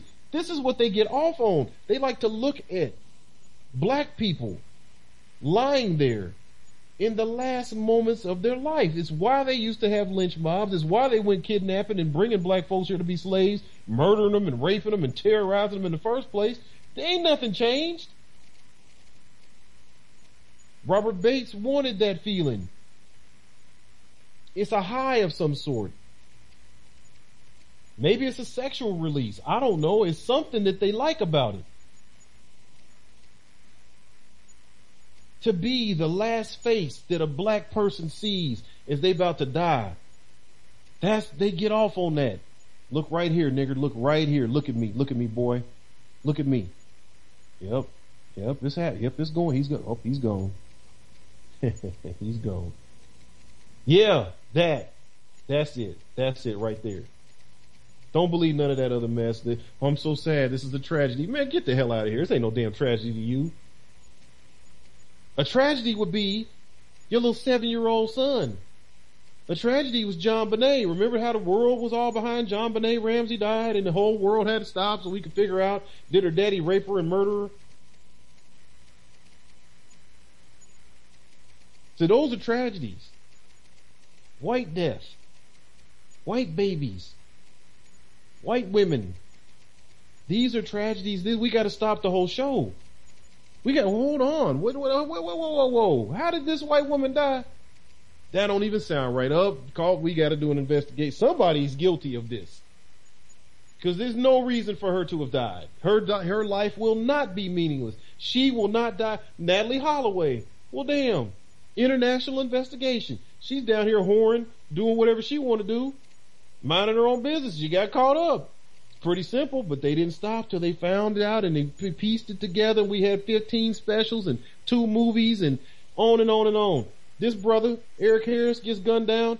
Uh, well, you know, the guy that killed him, he's a, he's a victim. Yeah, we got a thing we call, uh, slip and capture. Uh, you know, when it's real high stress, when you got the prey down, you got six men on top of the prey, and and, uh, and, and, you reach for your weapon for, for, for some unknown reason. You don't really don't know why you re- reach for a weapon because there's six men on top of this man. But you reach for a weapon and you think it's a taser because you just want to shock him. You want to send 50,000 volts into him just to make sure he stays down. But then you realize all too late when you pull that trigger, you know, they're both made of plastic. Uh, it, it, seems that the weight is not the same at all, but you know, you got bullets in, in the magazine of a Glock. You got a taser it's two totally different weapons, but it seems like it's the same thing in the heat of the moment and you pull that trigger and now you just killed you a nigger. Yeah, yeah. That's what we call that. That's what that is. It's, it's called slip and capture. It's a high stress situation. That's what we're dealing with, y'all. It's high stress. He, he didn't know what he was doing. He, he was under stress. He didn't know why he did that. It's, it's high stress. It's a controversial claim that hasn't convinced, convinced critics of the department and calls for an independent investigation into the sheriff's office and the case are growing. Earlier this week, the office spokesman rejected any idea of outside investigations into the shooting. We're not scared to prosecute our own, he said. There's nobody in the culture that can be tougher on cops than on their own. You know that, that analogy that you eat your own young, you know that's the same thing in law enforcement. If we have a dirty cop in our ranks, we'll disclose them much quicker than the media. Yeah, right. Okay. So, there you have it. That's the BS surrounding the murder of Eric Harris and the, the paid to play cop, wannabe cop, Robert Bates in Tulsa. We're going to take a break jump into our other stories here before we run out of time and uh, bring up the unexplainable Black Death profile for today, Timothy Stansbury. We'll be right back. Do whatever we do to survive. Bro. Drop it.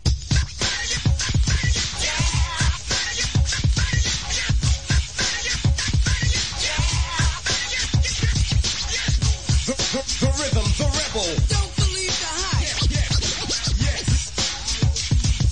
Some know we can do this. Here we go again.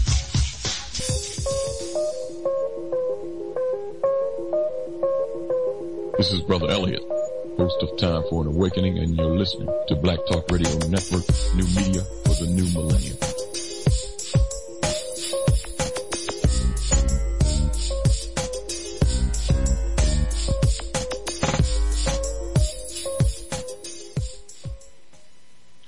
We are back. This is the Abolitionist Daily. This is Johan and Elia here on the Black Talk Radio Network.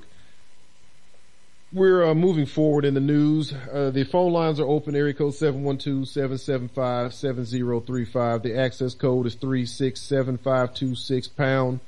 Hit star six and one. You could be on the program to make your comments, ask your questions. If you hate me and what I'm talking about, please call in so the world can hear it. I don't care. It don't bother me what you say. Cause I'm looking at people dying every day, whether it's in the prisons or on the streets on their way to the prisons.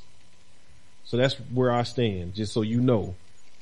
I don't, right, give a damn if you don't like what I'm talking about. And I'm talking to some certain people who we know you listening. I get the messages. I get word. I understand there's some people that are upset. I don't really care. Stop killing people. Stop torturing people. How about you get on the side of righteousness? How about you see, you check, you reach down in there and see if what you got between your legs, if you got enough manhood to stand up for truth and for righteousness as opposed to sitting up here going along complicit with the history of your country and your forefathers and what they did, straight up genocide. That's what I'm about. I'm about standing up for my people. I'm about standing up for right. So if you don't like it, please call. I'd rather talk to you. I'd rather at least let you talk. I don't, I won't even respond. Say what you want to say so the people can hear how crazy you are. I, pr- I will not debate you. I won't say a word. You say whatever you want to say. I'll give you a few minutes to talk about it. Call in and, and tell me to shut up and you sick of it and you hate it and I'm a racist and everything else you want to say. Cause see, on my side, ain't nobody getting murdered. On my side is not slip and convict or slip and, and conflict or whatever the hell. We don't have made up psychological terms to, to explain why you getting killed. On my side, we don't have systematic uh, rape going on at a level that leaves the entire planet. See, I'm not, I'm not speaking for no institutions that represent rape beyond what entire countries are able to produce just inside the prisons. I'm not responsible for over a million people of one ethnicity that represent roughly 12 to 13 percent of the entire population. I'm not responsible for locking all of them up. I'm not responsible for putting them on slave plantations and pens just like your forefathers did for the last 400 years. I'm not responsible for that on my side. I ain't doing nothing to you.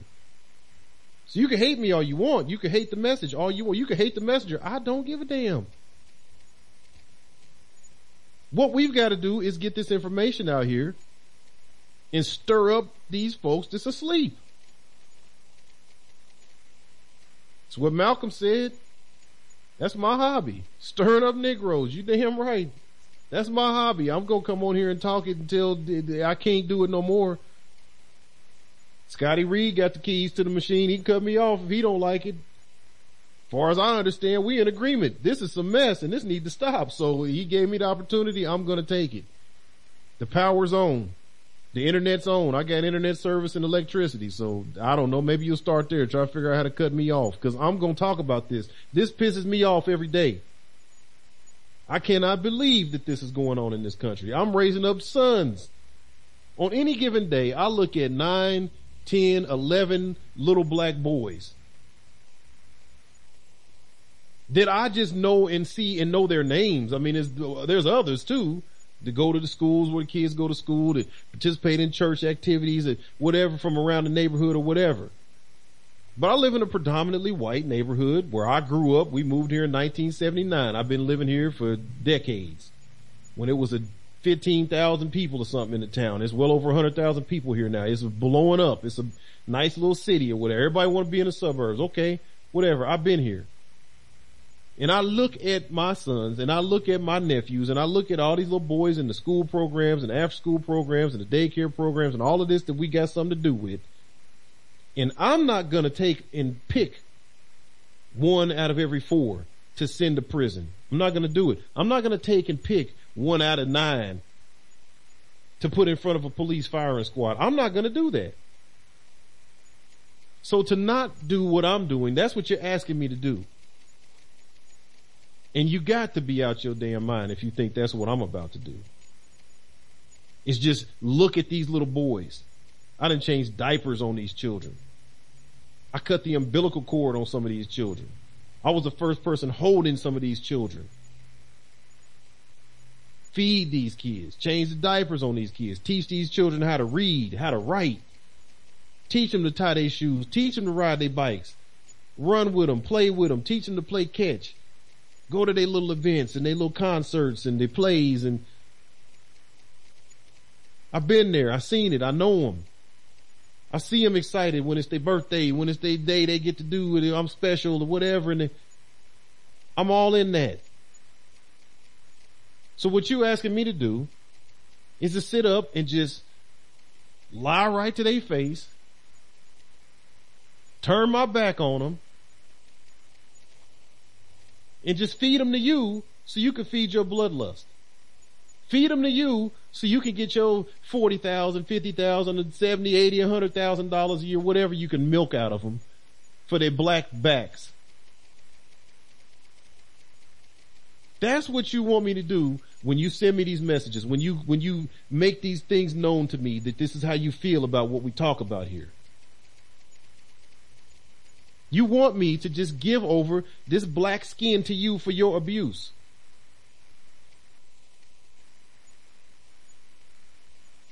That don't even make no sense. That don't make sense to you. You know you can't have it. You know you can't just have me do that. So you know I'm gonna do what I'm doing here and more so. That I don't talk about on the radio. I'm gonna do this and more to protect because you won't stop killing.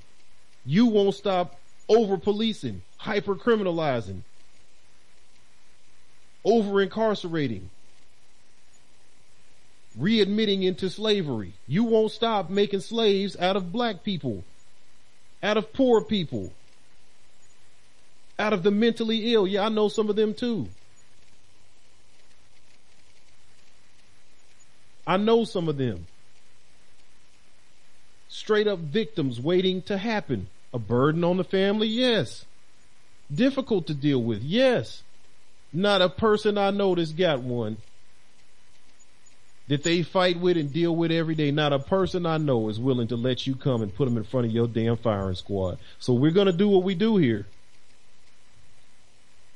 We're going to do what we do. We're just going to do it until it's over. We're not going to stop. We're not going to slow down, talk nice. Hey, it's the truth. Everything I'm presenting is factual evidence. Stop doing it. Get a life. Get a real life. Actually do something with your life instead of persecuting people all the time. So, as far as that goes, we'll go to New York City health workers that are tired of helping you with your evil machine too. New York City jail health workers say their medical ethics are often compromised by the demands of treating patients who are also prisoners, such as when they witness guards' use of force, or are asked to approve stints in solitary confinement according to a first of its kind city study. The two-year study at New York's sprawling Rikers Island jail complex concluded with a bold recommendation to remove health workers entirely from the most contentious issue they face, whether or not to put an inmate in solitary. That's because many doctors believe the confinement, which involves 23 hour stretches in isolation, could harm inmates. Yeah, that's been proven several times. That's a violation of the Eighth Amendment. That's been proven. That's, there's no question about that. Internationally, we have been called out for that for decades. Internationally, right now, we won't allow the UN rapporteur on on uh, torture to even come into America and investigate that we've got nearly a hundred thousand people every day at any given time in solitary confinement inside of our prisons, which hold 2.4 million people every single day of the week. Whatever the security reasoning for placement is in such units, the participation of the health staff is this process in this process is very cumbersome, time insensitive, and of questionable value and does not reflect the patient health provider interaction that is in the patient's best interest. This is set to be published in the June issue of Health and Human Rights Journal. So we'll be looking for that so we can get the lowdown on what's going on. Corrections officials didn't comment on the study's recommendation, but a spokeswoman for jails commissioner Joseph Ponte said in a statement that in the past year, corrections and health officials have worked to improve conditions and reduce the use of solitary, including creating therapeutic housing units for seriously mentally ill inmates who have trouble following jailhouse rules. Tension between jail guards who focus on enforcing order and health workers who have taken an oath to protect patient health exist in lockups across the country. But experts have specifically cited such competing priorities is a problem that has played a role in neglect and poor treatment at Rikers Island. The 10 jail complex employs more than 9,000 guards, 1,400 health workers, 40% of the roughly 11,000 inmates have a mental health diagnosis, and many come in with long untreated health problems. The Associated Press reported last year that breakdowns in procedure and protocols may have contributed to nine of 11 suicides at Rikers over the past five years. And the AP also uncovered documents over the same period that questioned the quality and timeliness of care in 15 inmate deaths that had been considered purely medical. Correctional health experts say the Rikers Health Worker Study, based on a review of thousands of health records, survey responses, focus groups, and interviews with 19 patients who hurt themselves while locked away, is perhaps the most comprehensive documentation in a U.S. correctional setting of the dual loyalties phenomenon. A bedrock principle is that the physician's primary ethic is to act in the interest of patients, says Scott, uh, Dr. Scott Allen, a professor at University of California Riverside School of Medicine, who formerly served as the top medical official in Rhode Island's prisons. These conflicts are built into jails and prisons because of the conflicting missions of what security needs to do versus what medical needs to do. And again, this is just me telling you knowing history. This is again, just like we said, there is no policing without police brutality. It was created for brutality. There is no policing without racial profiling. It was created to racially profile the populace and find the black people and bring them back to the plantations. Same thing with in custody health care. There was never any medical professional sent to care for the slaves' health. They brought in the damn veterinarian. Check the cows, check the livestock, check out what's going on with the animals. Oh yeah, check my niggers. That's how they did health care for Negroes on the plantation. And they would like to go back to doing it like that now. You know what health care was for black folks on the plantation? What's the guy's name that started the um, gynecology? Uh, Craw- was it Crawford? Sam Crawford? I have to find his name. Anyway, this man is seen as being the father of gynecology.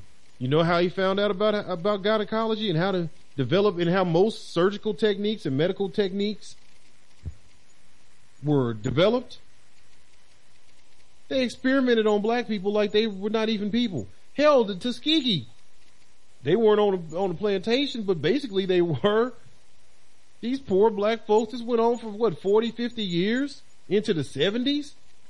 Infecting black people with syphilis and then not treating them and just see how they react to that. How, what, what happens to these people? Cause they know we got melanin and they know something about us is special. They know we got power even when we don't recognize it.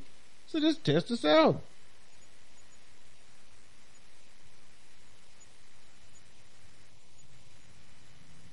In the plantation is where they tested this out.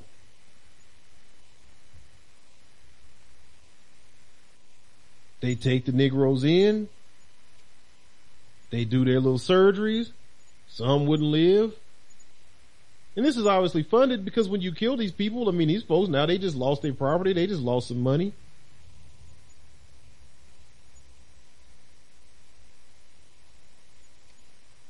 And the same thing going on now. In these prisons, they, they're testing things on people. They're doing all kind of little studies of what will happen if we do this or what happens if we don't do that.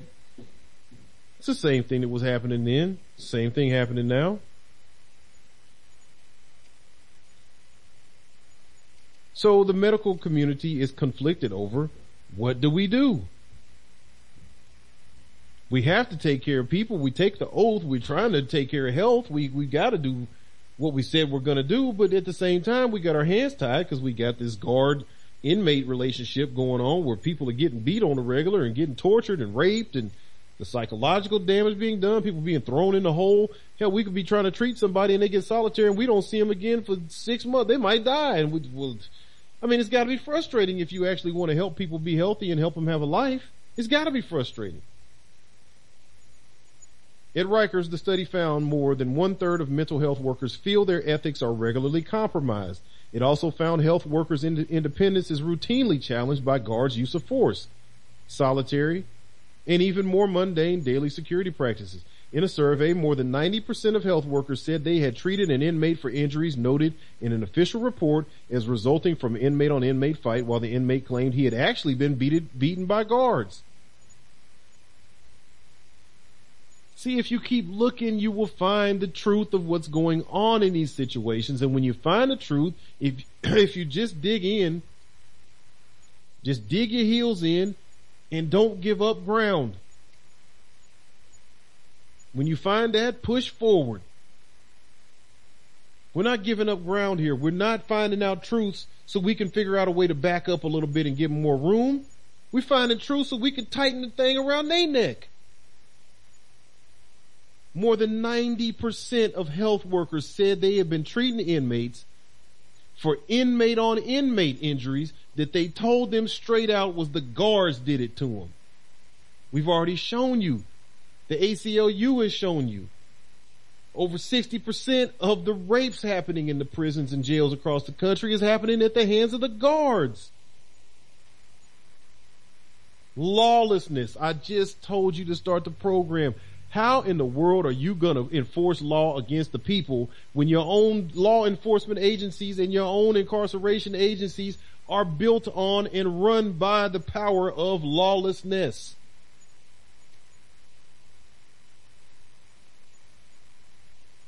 But it's, it's up to you to accept this. It's up to you to, to, I mean, I'm just one guy, just one voice. All I can do is tell you the truth about the situation. About 70% of those health workers said they would either ask the guard to leave or call a supervisor, while 13% said they would ask the inmate to sign a report as is while uh, documenting the inmate's account in the electronic health record. A common theme is that inmate complaints of physical or mental illness are taken seriously by health workers, but viewed by guards as faking to get out of punishment, particularly solitary confinement known on Rikers as the Bing. Electronic health records examined in the study show that jail health workers often struggle with what to do with inmates who threaten to hurt themselves if they're put in solitary, even if they were thought to be a low risk of actually committing suicide. Those inmates are referred to by guards as being beaters. Don't tell us that this inmate who came in fine yesterday and didn't have no problems all of a sudden now that it's time to go to the Bing, he's got psychological problems, said Norman Seabrook, president of the Correctioners, Correction Officers Benevolent Association. About 16% of health work, but let me, I tried. I wanted to just keep, but okay. The president of the Corrections Officers Benevolent Association says to you, I don't believe you medical care provider that this person has any kind of issues because they were just fine yesterday. Okay, they're going to solitary because they're just fine. Did you just contradict your own self and what you just said? Why are they going to solitary then? Because they're just fine, right? And you would only use solitary in the most extreme circumstances, right? That's what they say. It's not used pun- as a punitive, it's not used as a threat.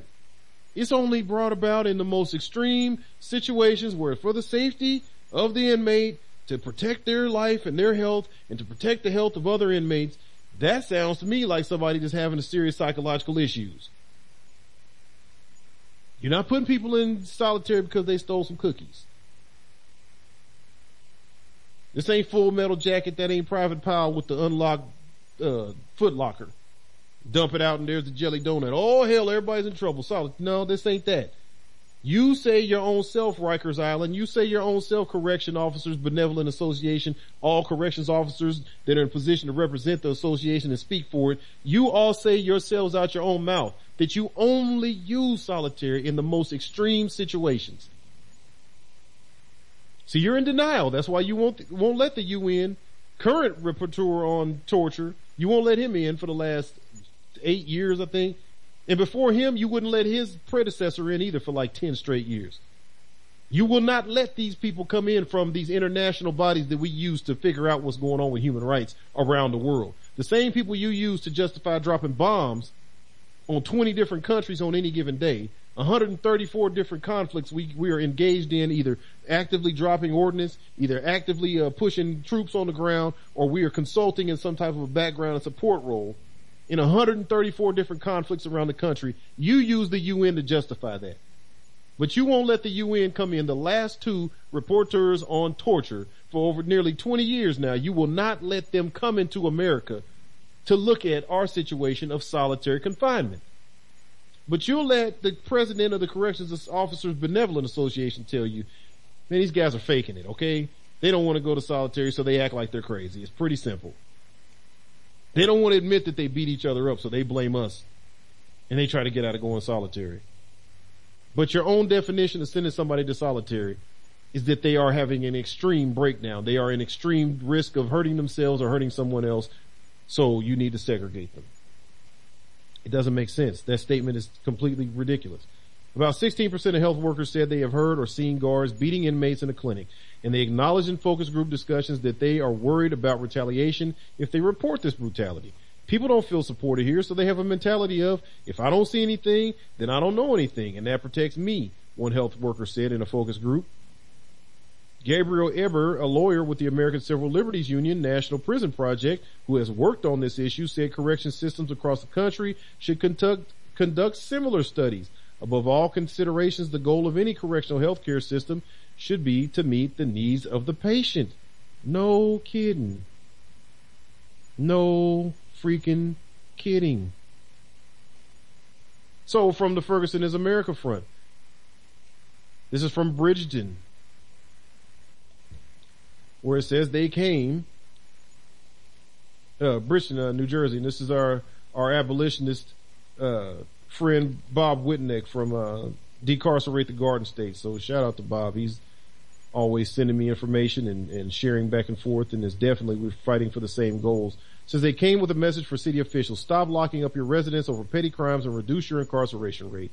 Decarcerate the Garden State, a New, uh, North Jersey based group that advocates for vastly reducing incarceration rates in New Jersey and U.S. prisons, visited the city on Saturday to inform people about mass incarceration, an issue that the group says primarily targets and punishes impoverished minorities.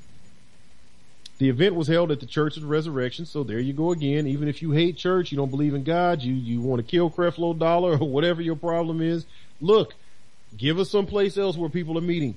Go back into slavery and look for yourself. Absalom Jones, look him up.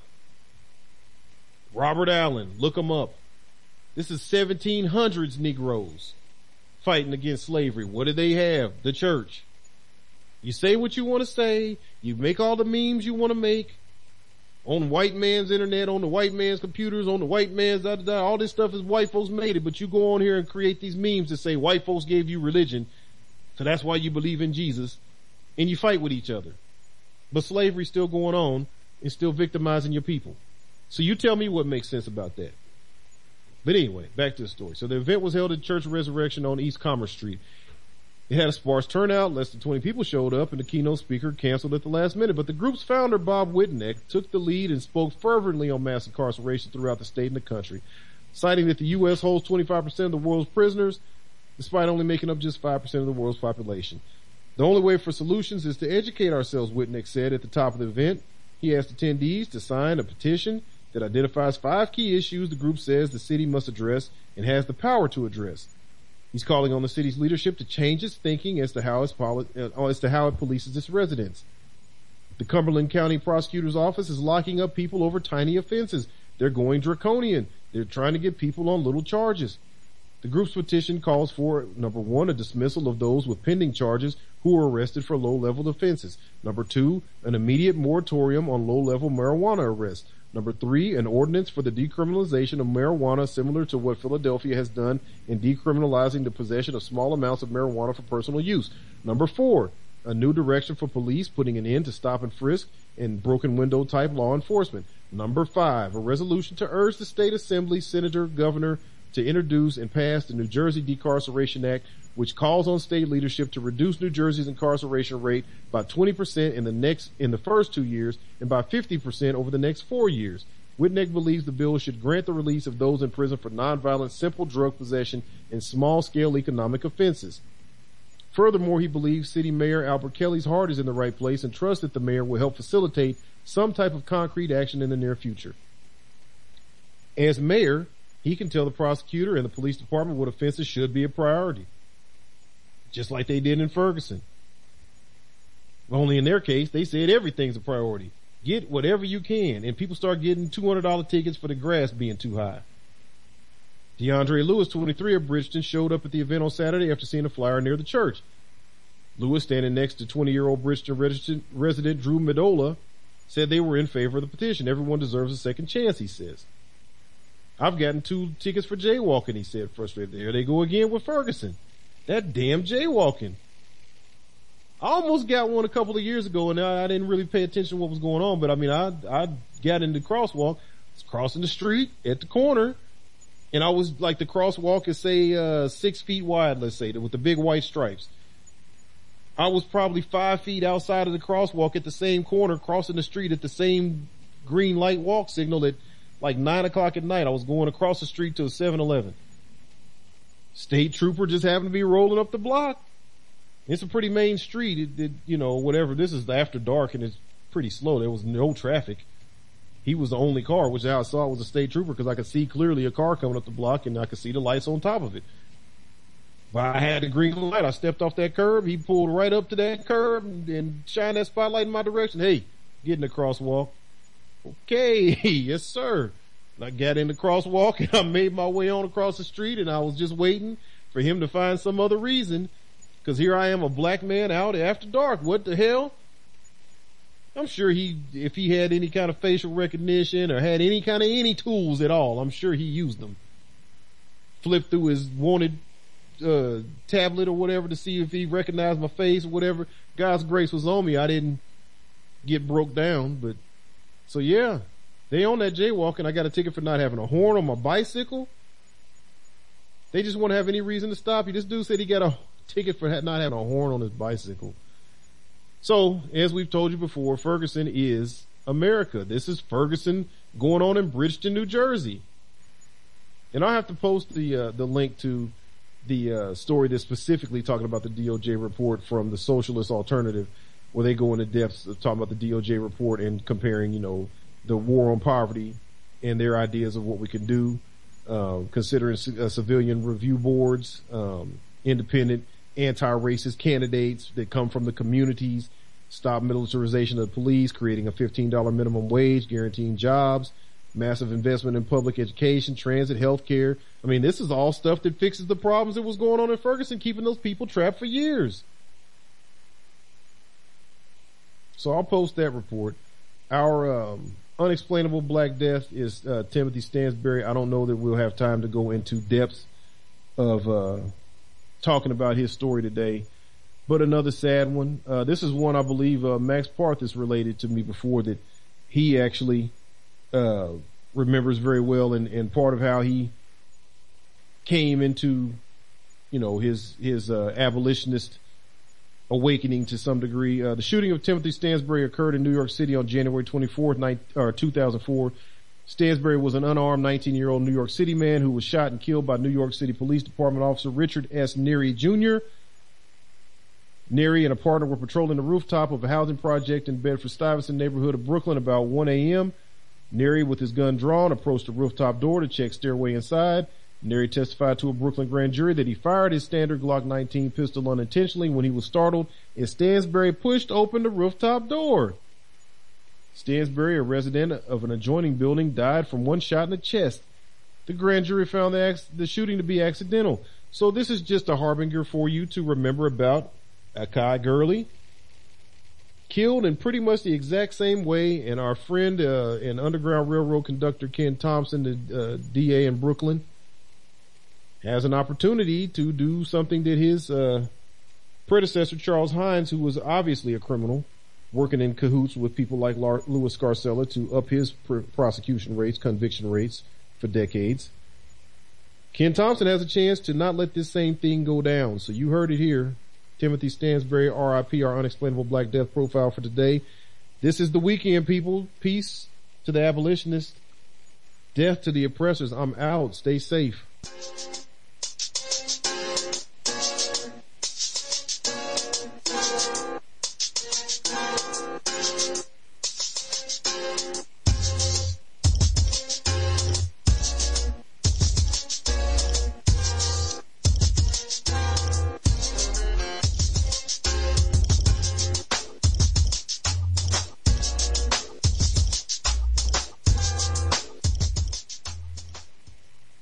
It is Ryan, and we could all use an extra bright spot in our day, couldn't we? Just to make up for things like sitting in traffic, doing the dishes, counting your steps, you know, all the mundane stuff. That is why I'm such a big fan of Chumba Casino. Chumba Casino has all your favorite social casino style games that you can play for free anytime, anywhere with daily bonuses. That should brighten your day a little.